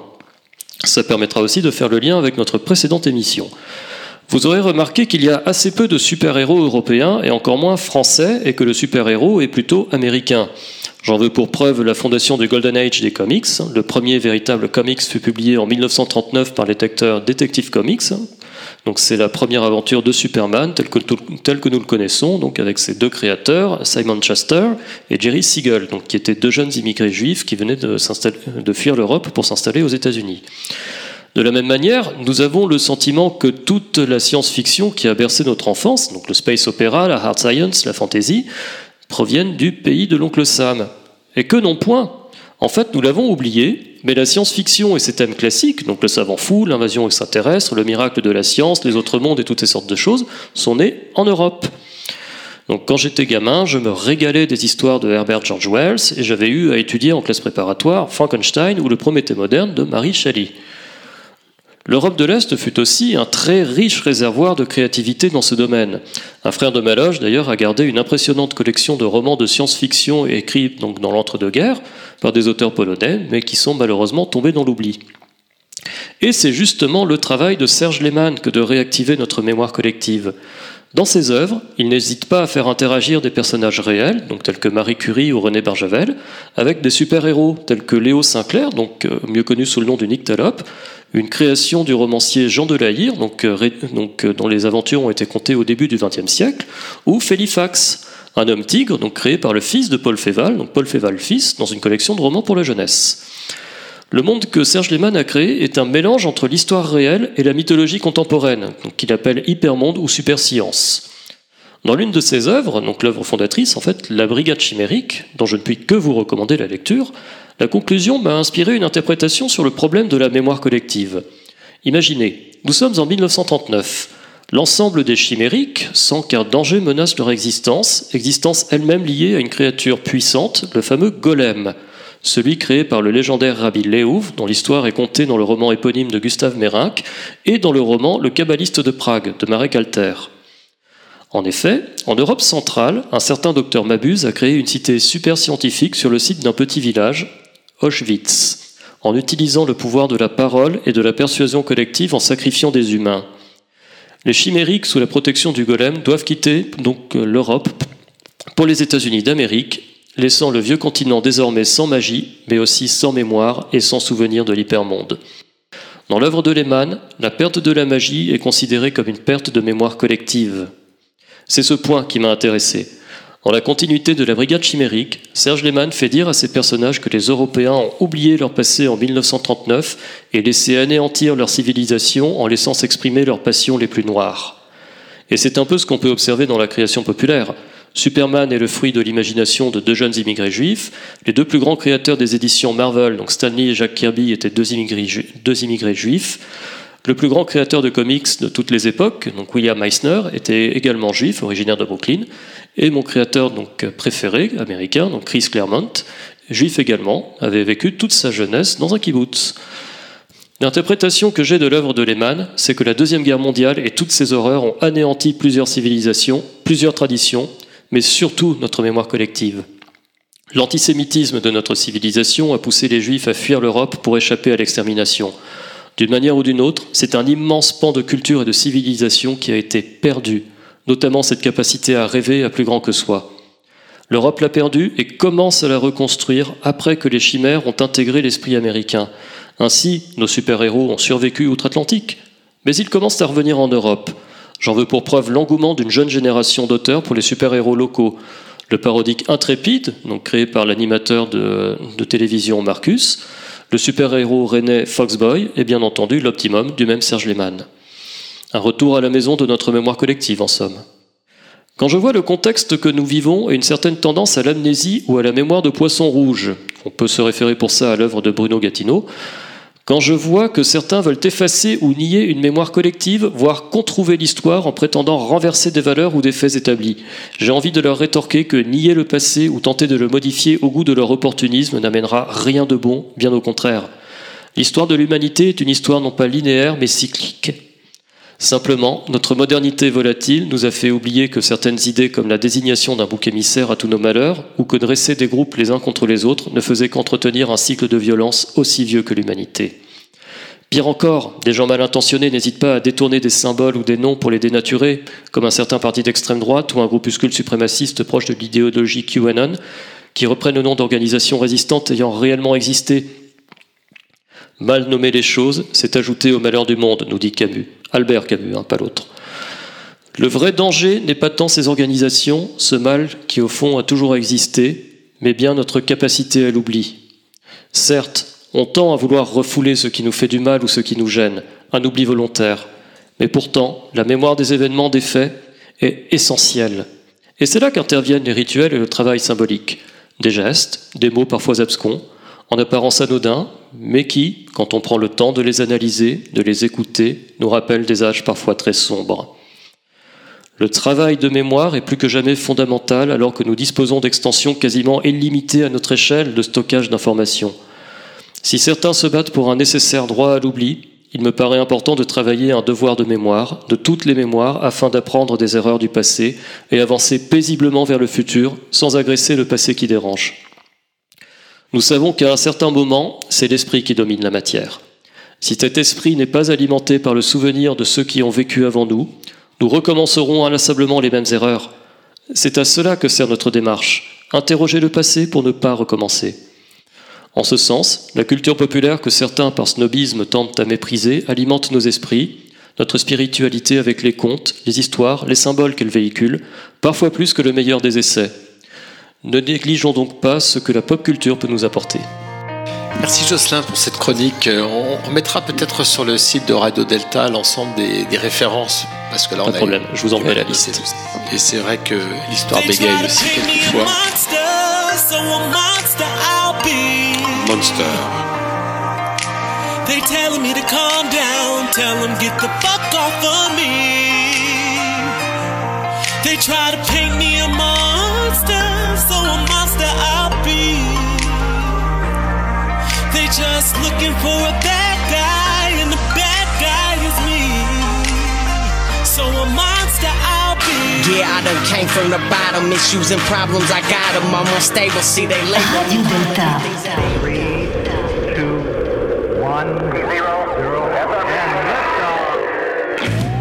From somewhere in Berry City, avec la Louis It's under trois soleil.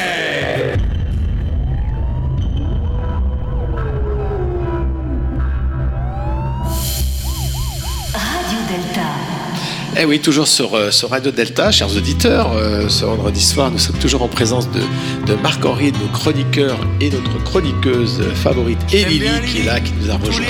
Je sais pas où elle était partie. Je t'aime bien, Lily. Je t'aime bien, Lily. Ouais, elle était juste en bas, comme ça. voilà. Et puis, euh, on, va, on va aborder dans la dernière partie de l'émission quand même la spiritualité et la franc-maçonnerie. Est-ce que la franc-maçonnerie conduit à plus de spiritualité? Est-ce que c'est un leurre Est-ce que c'est des histoires, de belles histoires qu'on se raconte? Et on va commencer par écouter euh, Jean-Laurent, Jean-Laurent Turbet, qui est notre spécialiste de l'histoire, et en particulier de l'histoire d'Albert Lantoine, qui va nous parler justement de, quelque chose d'assez étonnant. Je t'aime bien Lily quand tu m'ennuies, quand tu m'ennuies aussi. Tu es le oui du mot ma nuit, du mot ma Ça, c'est pour vie. C'est pas toi Lily, Jean-Laurent, Non, hein, je on est sais. bien d'accord. Vous avez la parole, nous avons parlé de, de, de Lily, le petit, le petit chien de Marie-Françoise, qui petite chienne de Marie-Françoise qui est juste à côté de, qui nous manquait. De, de nous, voilà. Qui n'est pas un carlin, mais pas loin. Alors oui, en effet, je vais vous parler d'un, d'un- d'un livre, d'une époque euh, que l'on pensait passer et qui malheureusement n'est vraisemblablement pas si passé que ça. Alors nous sommes euh, fin 1937 à Paris.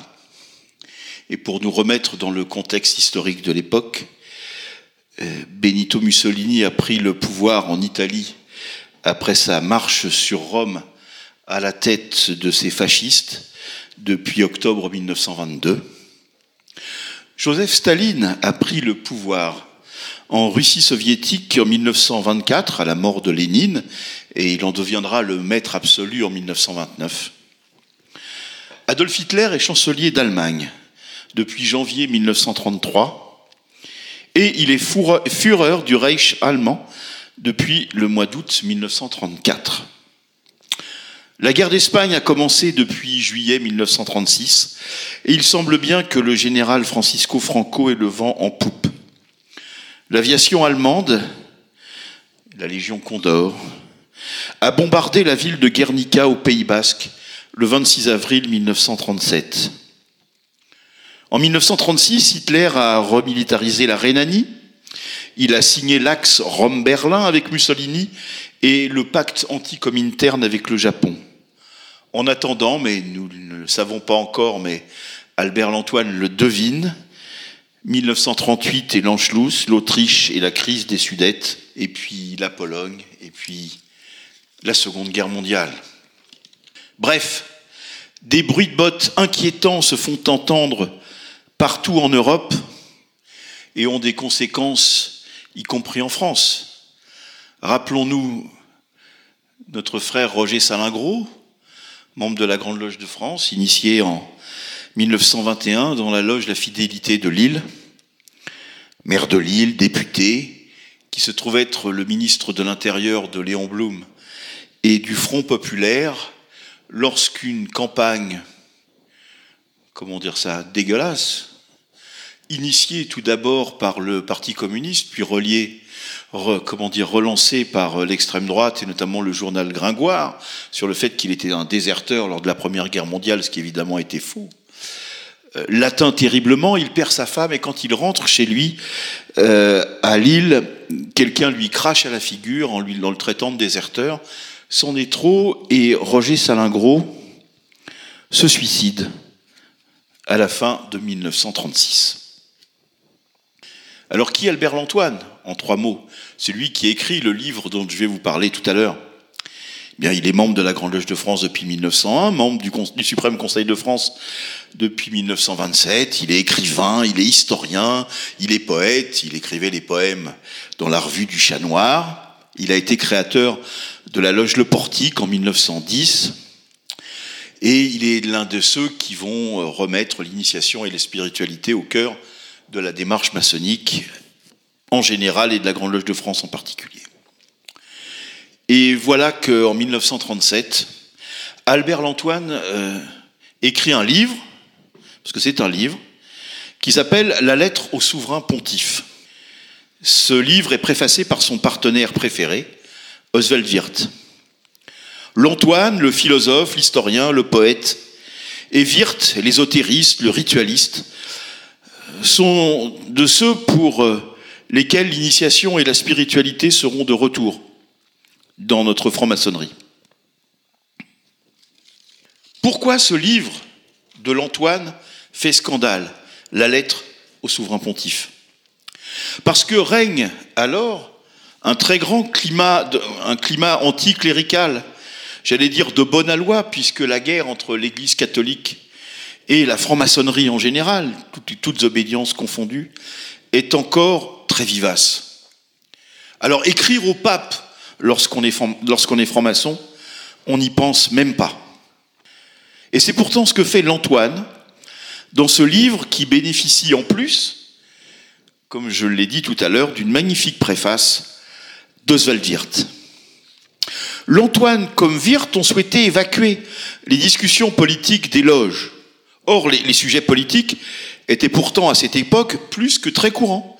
Ils étaient même l'essentiel des travaux des loges, toutes obédiences confondues, là encore.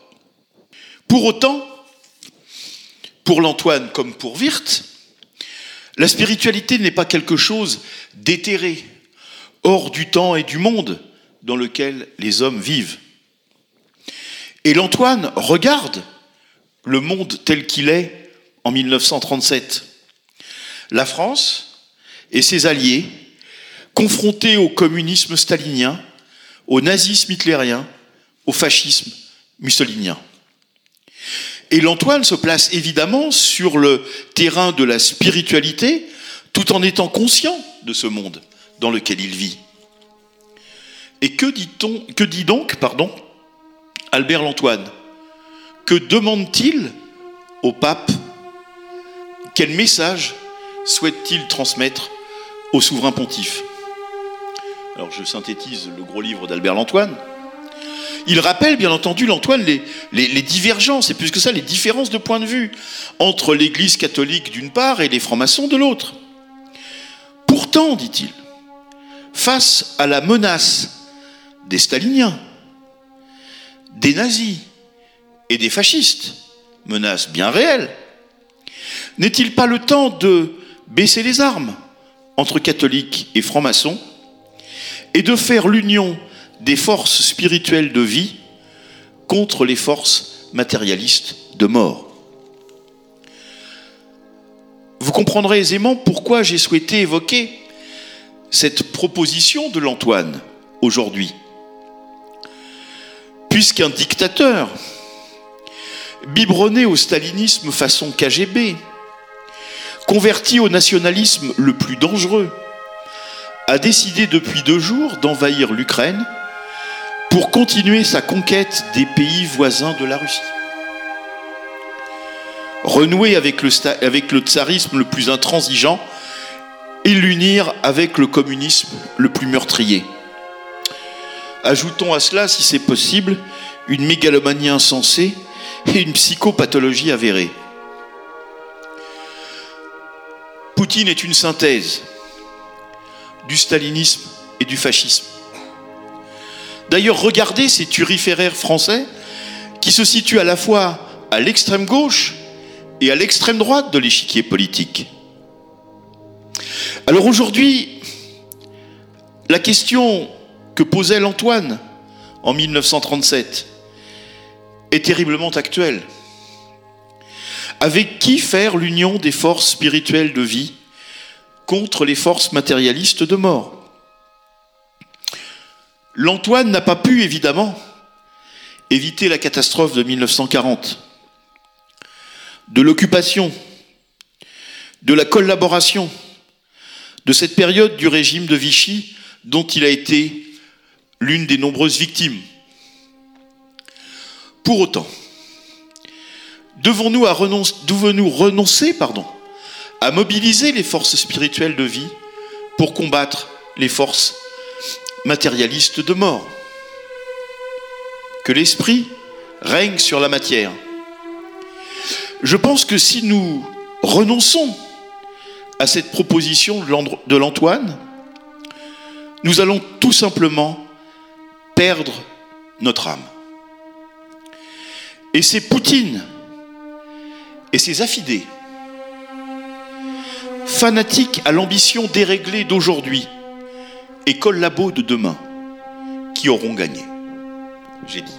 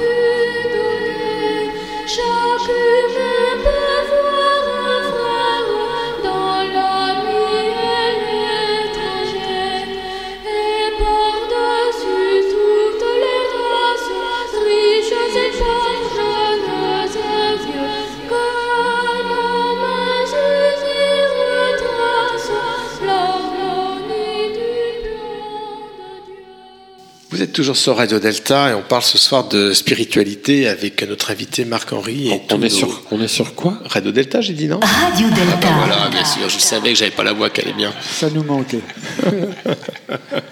Alors, faut dire à nos auditeurs que Gilles a une nouvelle petite machine avec plein de petits boutons et quand il appuie, ça fait des petites jingles. Ça fait des.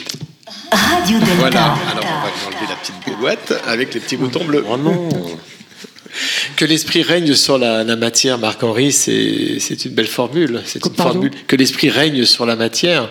Ah, Cet équerre et ce compas, ce compas sur la matière. Je voudrais bien ce que, ce que, ce que Jean-Laurent il met, met derrière cette expression. Mais pour moi, c'est tellement lié. Il n'y a pas d'esprit sans matière, il n'y a pas de matière sans esprit. C'est ce que je disais tout à l'heure, qu'on ne danse pas du souffle à l'esprit ou du corps euh, à l'esprit. Non, on est dedans. C'est dans l'unité. Ce ce qu'il met en avant derrière cette formule, je, je pense que c'est ça qui- sur lequel il insiste, le connaissant un petit peu. Parce que d'abord, on est tous les deux dans cette loge Albert Lantoine, et c'est grâce à lui que j'y suis entré, puisque on en a parlé un jour, il m'a proposé d'être un de ses fondateurs à ses côtés, et que j'en suis le député aujourd'hui, tout comme notre sœur est redevenue en retour vénérable d'une loge. C'est pour transmettre. C'est la seule raison. Et, et ce qu'il dit, c'est action. Quand il parle de l'Antoine, il nous dit action. Arrêtez de gémir et d'espérer. Gémissez si vous voulez, mais à l'arrivée, agissez. Et là, je pense qu'on a vraiment un vrai travail de fond à faire chez nous-mêmes, en personne, je veux dire, pour nous-mêmes, où j'agis, comment j'agis, qu'est-ce que je peux faire, est-ce que j'ai le courage d'y aller? Ça, tout ça, c'est des questions très pertinentes par rapport à notre démarche de, franc-maçon. C'est pas forcément lié à la spiritualité, quoique, quand on va au sacrifice, quel que soit le motif, on fait du sacré. Il faut relire un peu l'étymologie. Hein. Ça sert facéré, c'est faire du sacré. Et donc, merci Brossolette d'avoir fait du sacré pour nous. Euh, ça aussi, c'est intéressant parce que des fois, on ne voit pas ça. La pertinence d'un homme comme l'Antoine dont vient nous parler euh, Jean-Laurent, ou d'un Brossolette. Brossolette, il n'a pas eu la chance que les maçons d'aujourd'hui, à la Grande Loge, là pour le coup je parle de cette période, ont eu aujourd'hui d'avoir un rite qui est construit, on a ramené de la spiritualité, avec un volume de la loi sacrée et E, j'insiste sur le et E, qui fait que ce n'est pas le volume qui est sacré, mais la loi. Alors cherche mon garçon et trouve la loi dans le volume, celle qui te convient à toi, ce qui nous renvoie aussi à l'idée qu'un franc-maçon qui se cherche qui essaie de comprendre d'où il vient, d'où il sort et où il va, va se fonder en même temps une éthique, c'est-à-dire une morale non pas naturelle, mais une morale qui sera la sienne. Ça, je le ferai, ça, je le ferai pas. En tout cas, j'essaierai de le faire si ça relève du sacrifice. Ou je rêve de pouvoir le faire si ça devait m'arriver. Moi, c'est une question que je me suis, que je me suis posée, mais sans cesse quand j'ai découvert Brossolette, que je connaissais pas. Je connaissais comme tout le monde, mais pas plus que ça. Je me qu'est-ce qu'il a, où est-ce qu'il a trouvé? Il y a plein de raisons rationnelles. Il a trouvé la force de suicider parce qu'il savait qu'on allait le torturer jusqu'à ce qu'il parle et que ça n'allait pas être un moment de bonheur. Que, évidemment, on finirait par le tuer de toute façon. Mais il a essayé. J'ai découvert ça en retravaillant sur son histoire. Il a essayé. Il a pensé qu'on allait pouvoir le sortir de là. Donc à un moment, il a pensé qu'il allait pouvoir s'évader. Mais ma question, c'est pas celle-là. C'est qu'est-ce qui me brossolette après deux jours où il s'en est déjà pris, j'imagine, plein la tête euh, et le corps Qu'est-ce qui fait qu'à un moment il se lève et qu'il se dit là, j'y vais, je saute par la fenêtre D'où ça vient Euh, Je ne sais pas. Euh, il sait qu'il va, en faisant ça, il, ben, il va mourir évidemment, c'est ce qu'il veut faire. Il va laisser une épouse, il va laisser deux orphelins de père, puisqu'il a déjà une petite fille, un petit garçon. Où va-t-on trouver cette force-là? Euh, Ça reste pour moi une vraie question de fond sur l'action. Et jusqu'où peut aller notre action? Là, on est bien en deçà de, de- de donner nos vies. C'est la question qu'on pose à ceux, qui nous, à ceux qui viennent chez nous. Et quand j'entends comme réponse Oh, mais c'est symbolique, je grimpe au plafond. C'est-à-dire la, la- ceux-là- la question, seriez-vous prêt à donner jusqu'à Oui, la dernière oui, goutte de votre sang, votre sang etc. pour, pour vos frères ça. et pour l'ordre. On ne sait pas ce qu'est l'ordre, on y arrive, et les frères, on en connaît quatre ou cinq, à tout casser sur les centaines de milliers, voire de millions dans le monde. Et de sœurs, ne les oublions pas non plus. Euh, ça n'a aucun sens de répondre oui. C'est une insulte à l'intelligence. Mais on dit oui. Pourquoi on dit oui? Pourquoi on a dit oui? Parce que si on disait non, ah bah on va peut-être pas être pris. Ah bah zut, alors il faut quand même que j'y arrive. Alors je dis oui quand même, mais j'en pense pas un mot. Bon, mais c'est pas vrai, je crois pas. Je crois que ceux qui nous rejoignent, celles et ceux qui nous rejoignent, rêvent d'un idéal, d'un ailleurs. C'est ce que disait tout à l'heure notre sœur, hein, quand elle a expliqué comment elle-même était arrivée là, que c'est, mieux, qu'il y a des choses à prendre et que ça va être fantastique. Je vais vivre une nouvelle vie avec tout ce que je sais. C'est ce que disait ma grand-mère. J'ai souvent commencé des conférences publiques comme ça, parce qu'elle disait Ah, pouvoir encore avoir 20 ans et savoir tout ce que je sais. Je trouve que ça résume merveilleusement le- la démarche de la maçonnerie. Et sans signer le petit manuscrit de Faust. Non, sans rien signer On de est bien au d'accord. contraire, au contraire.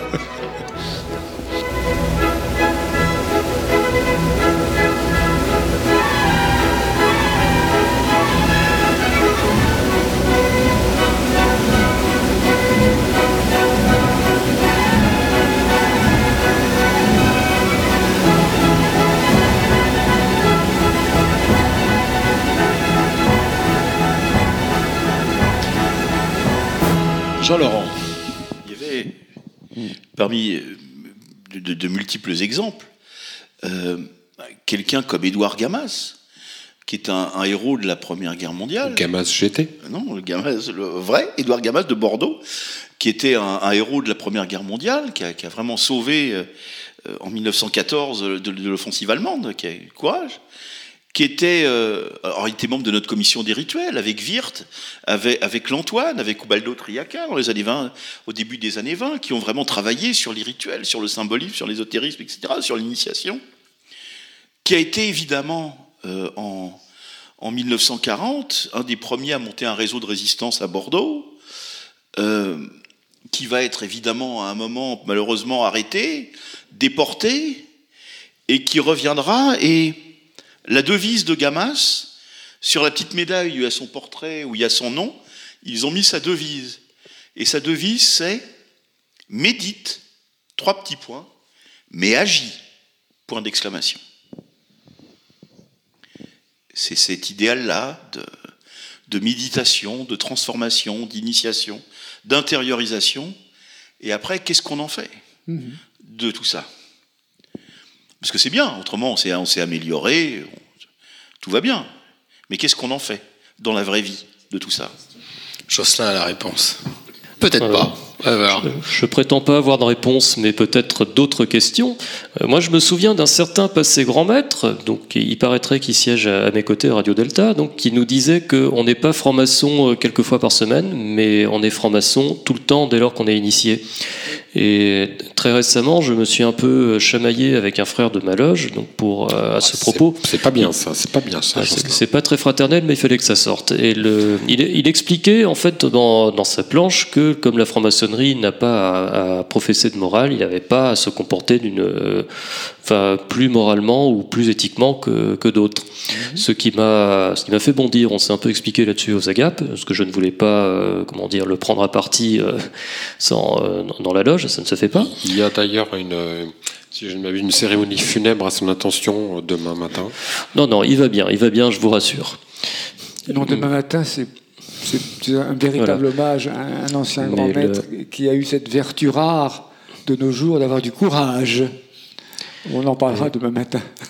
Jean Verdun. Mais pour en, pour en revenir à, à ce frère, le fait est que je, enfin, j'ai, j'ai eu du mal à accepter, surtout venant de sa part, vu qu'il est aussi pour moi un peu, il est un peu un aîné, une sorte de modèle, qui- qu'il me dise comme ça de but en blanc qu'en dehors de la loge, il n'a pas à se comporter mieux ou euh, mieux que d'autres.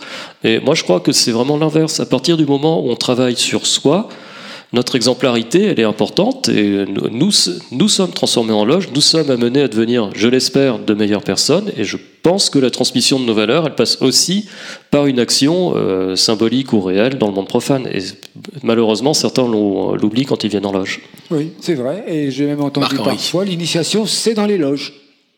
Ça veut dire que quand on en est sorti, on n'est plus dedans. Et pourtant, on a un célèbre, enfin, je le trouve magnifique, un grand expert des années 90, 97, qui nous dit Mais attention, hein, nous, on est au conseil, nous, on fait ceci, nous, on fait cela, on gère ceci, ce, ça et ça. Mais, mais nous avons oublié parfois que nous étions des initiés, ce qui suppose qu'on ne se comporte pas comme dans le monde dit profane. Euh, parfois, peut-être qu'on oublie un peu. Et c'est bien dommage, parce que ça perd de sa force, du coup.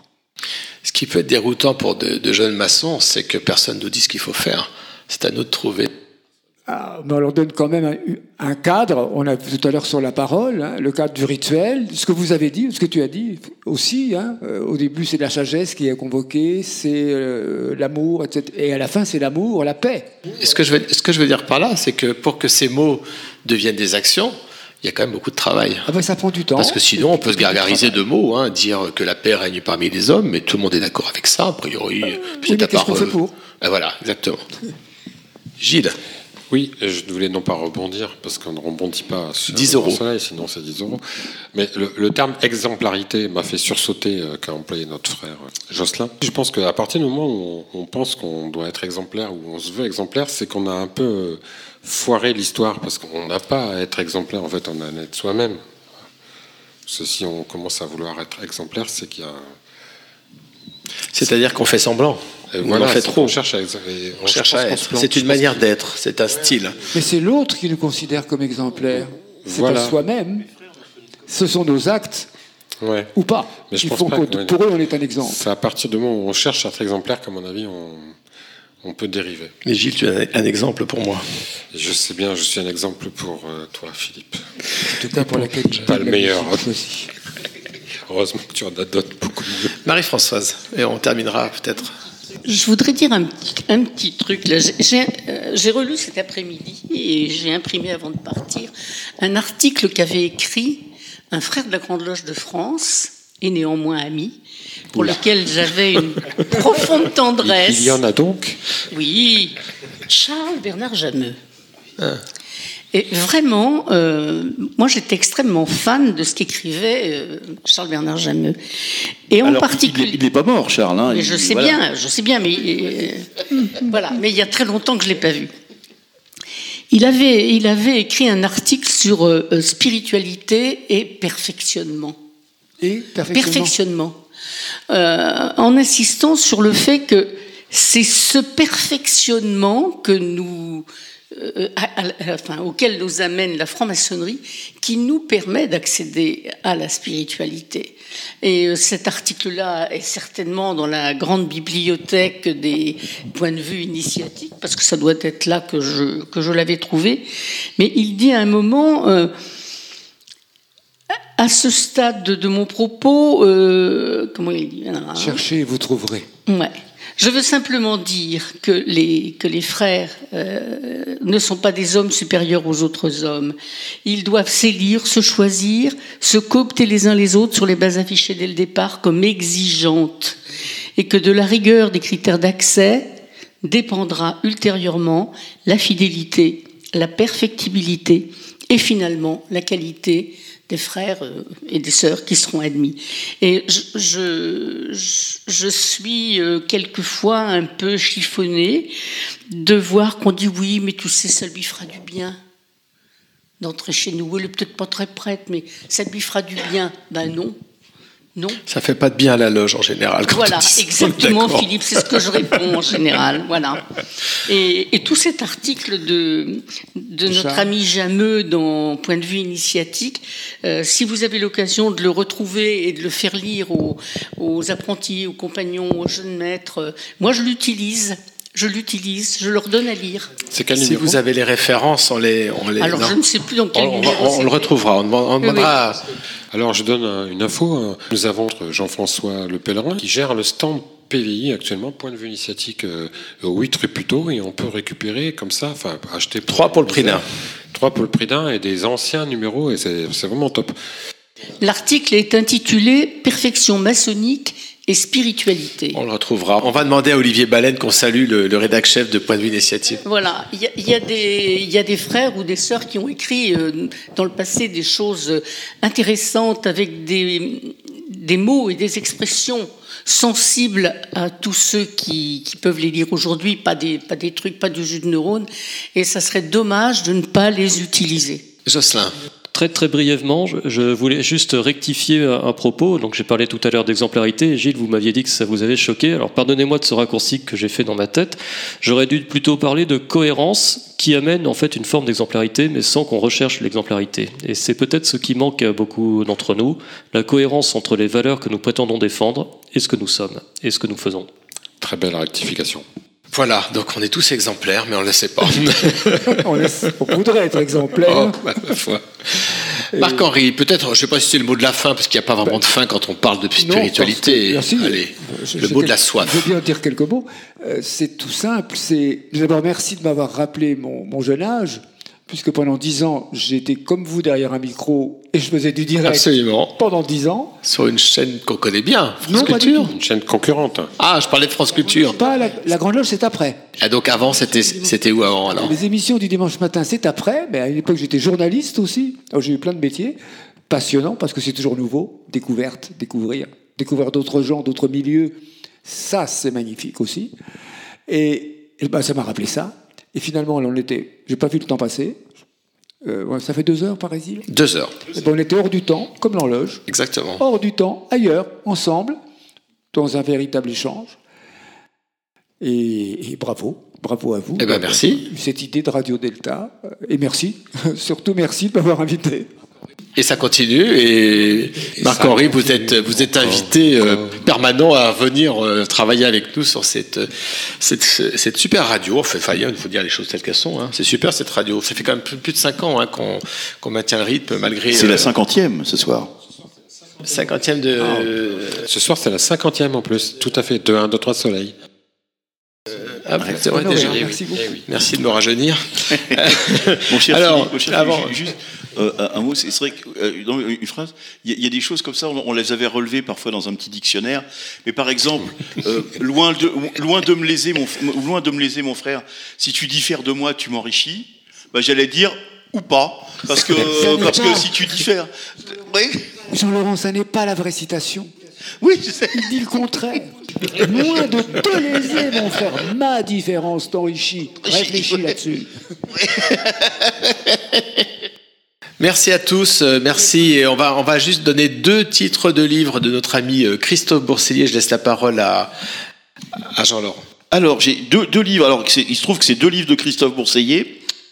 Euh, son avant-dernier, qui s'appelle Ombre invaincue, la survie de la collaboration dans la France de l'après-guerre 1944-1954, c'est aussi une thématique que nous avons, évoquée ce soir.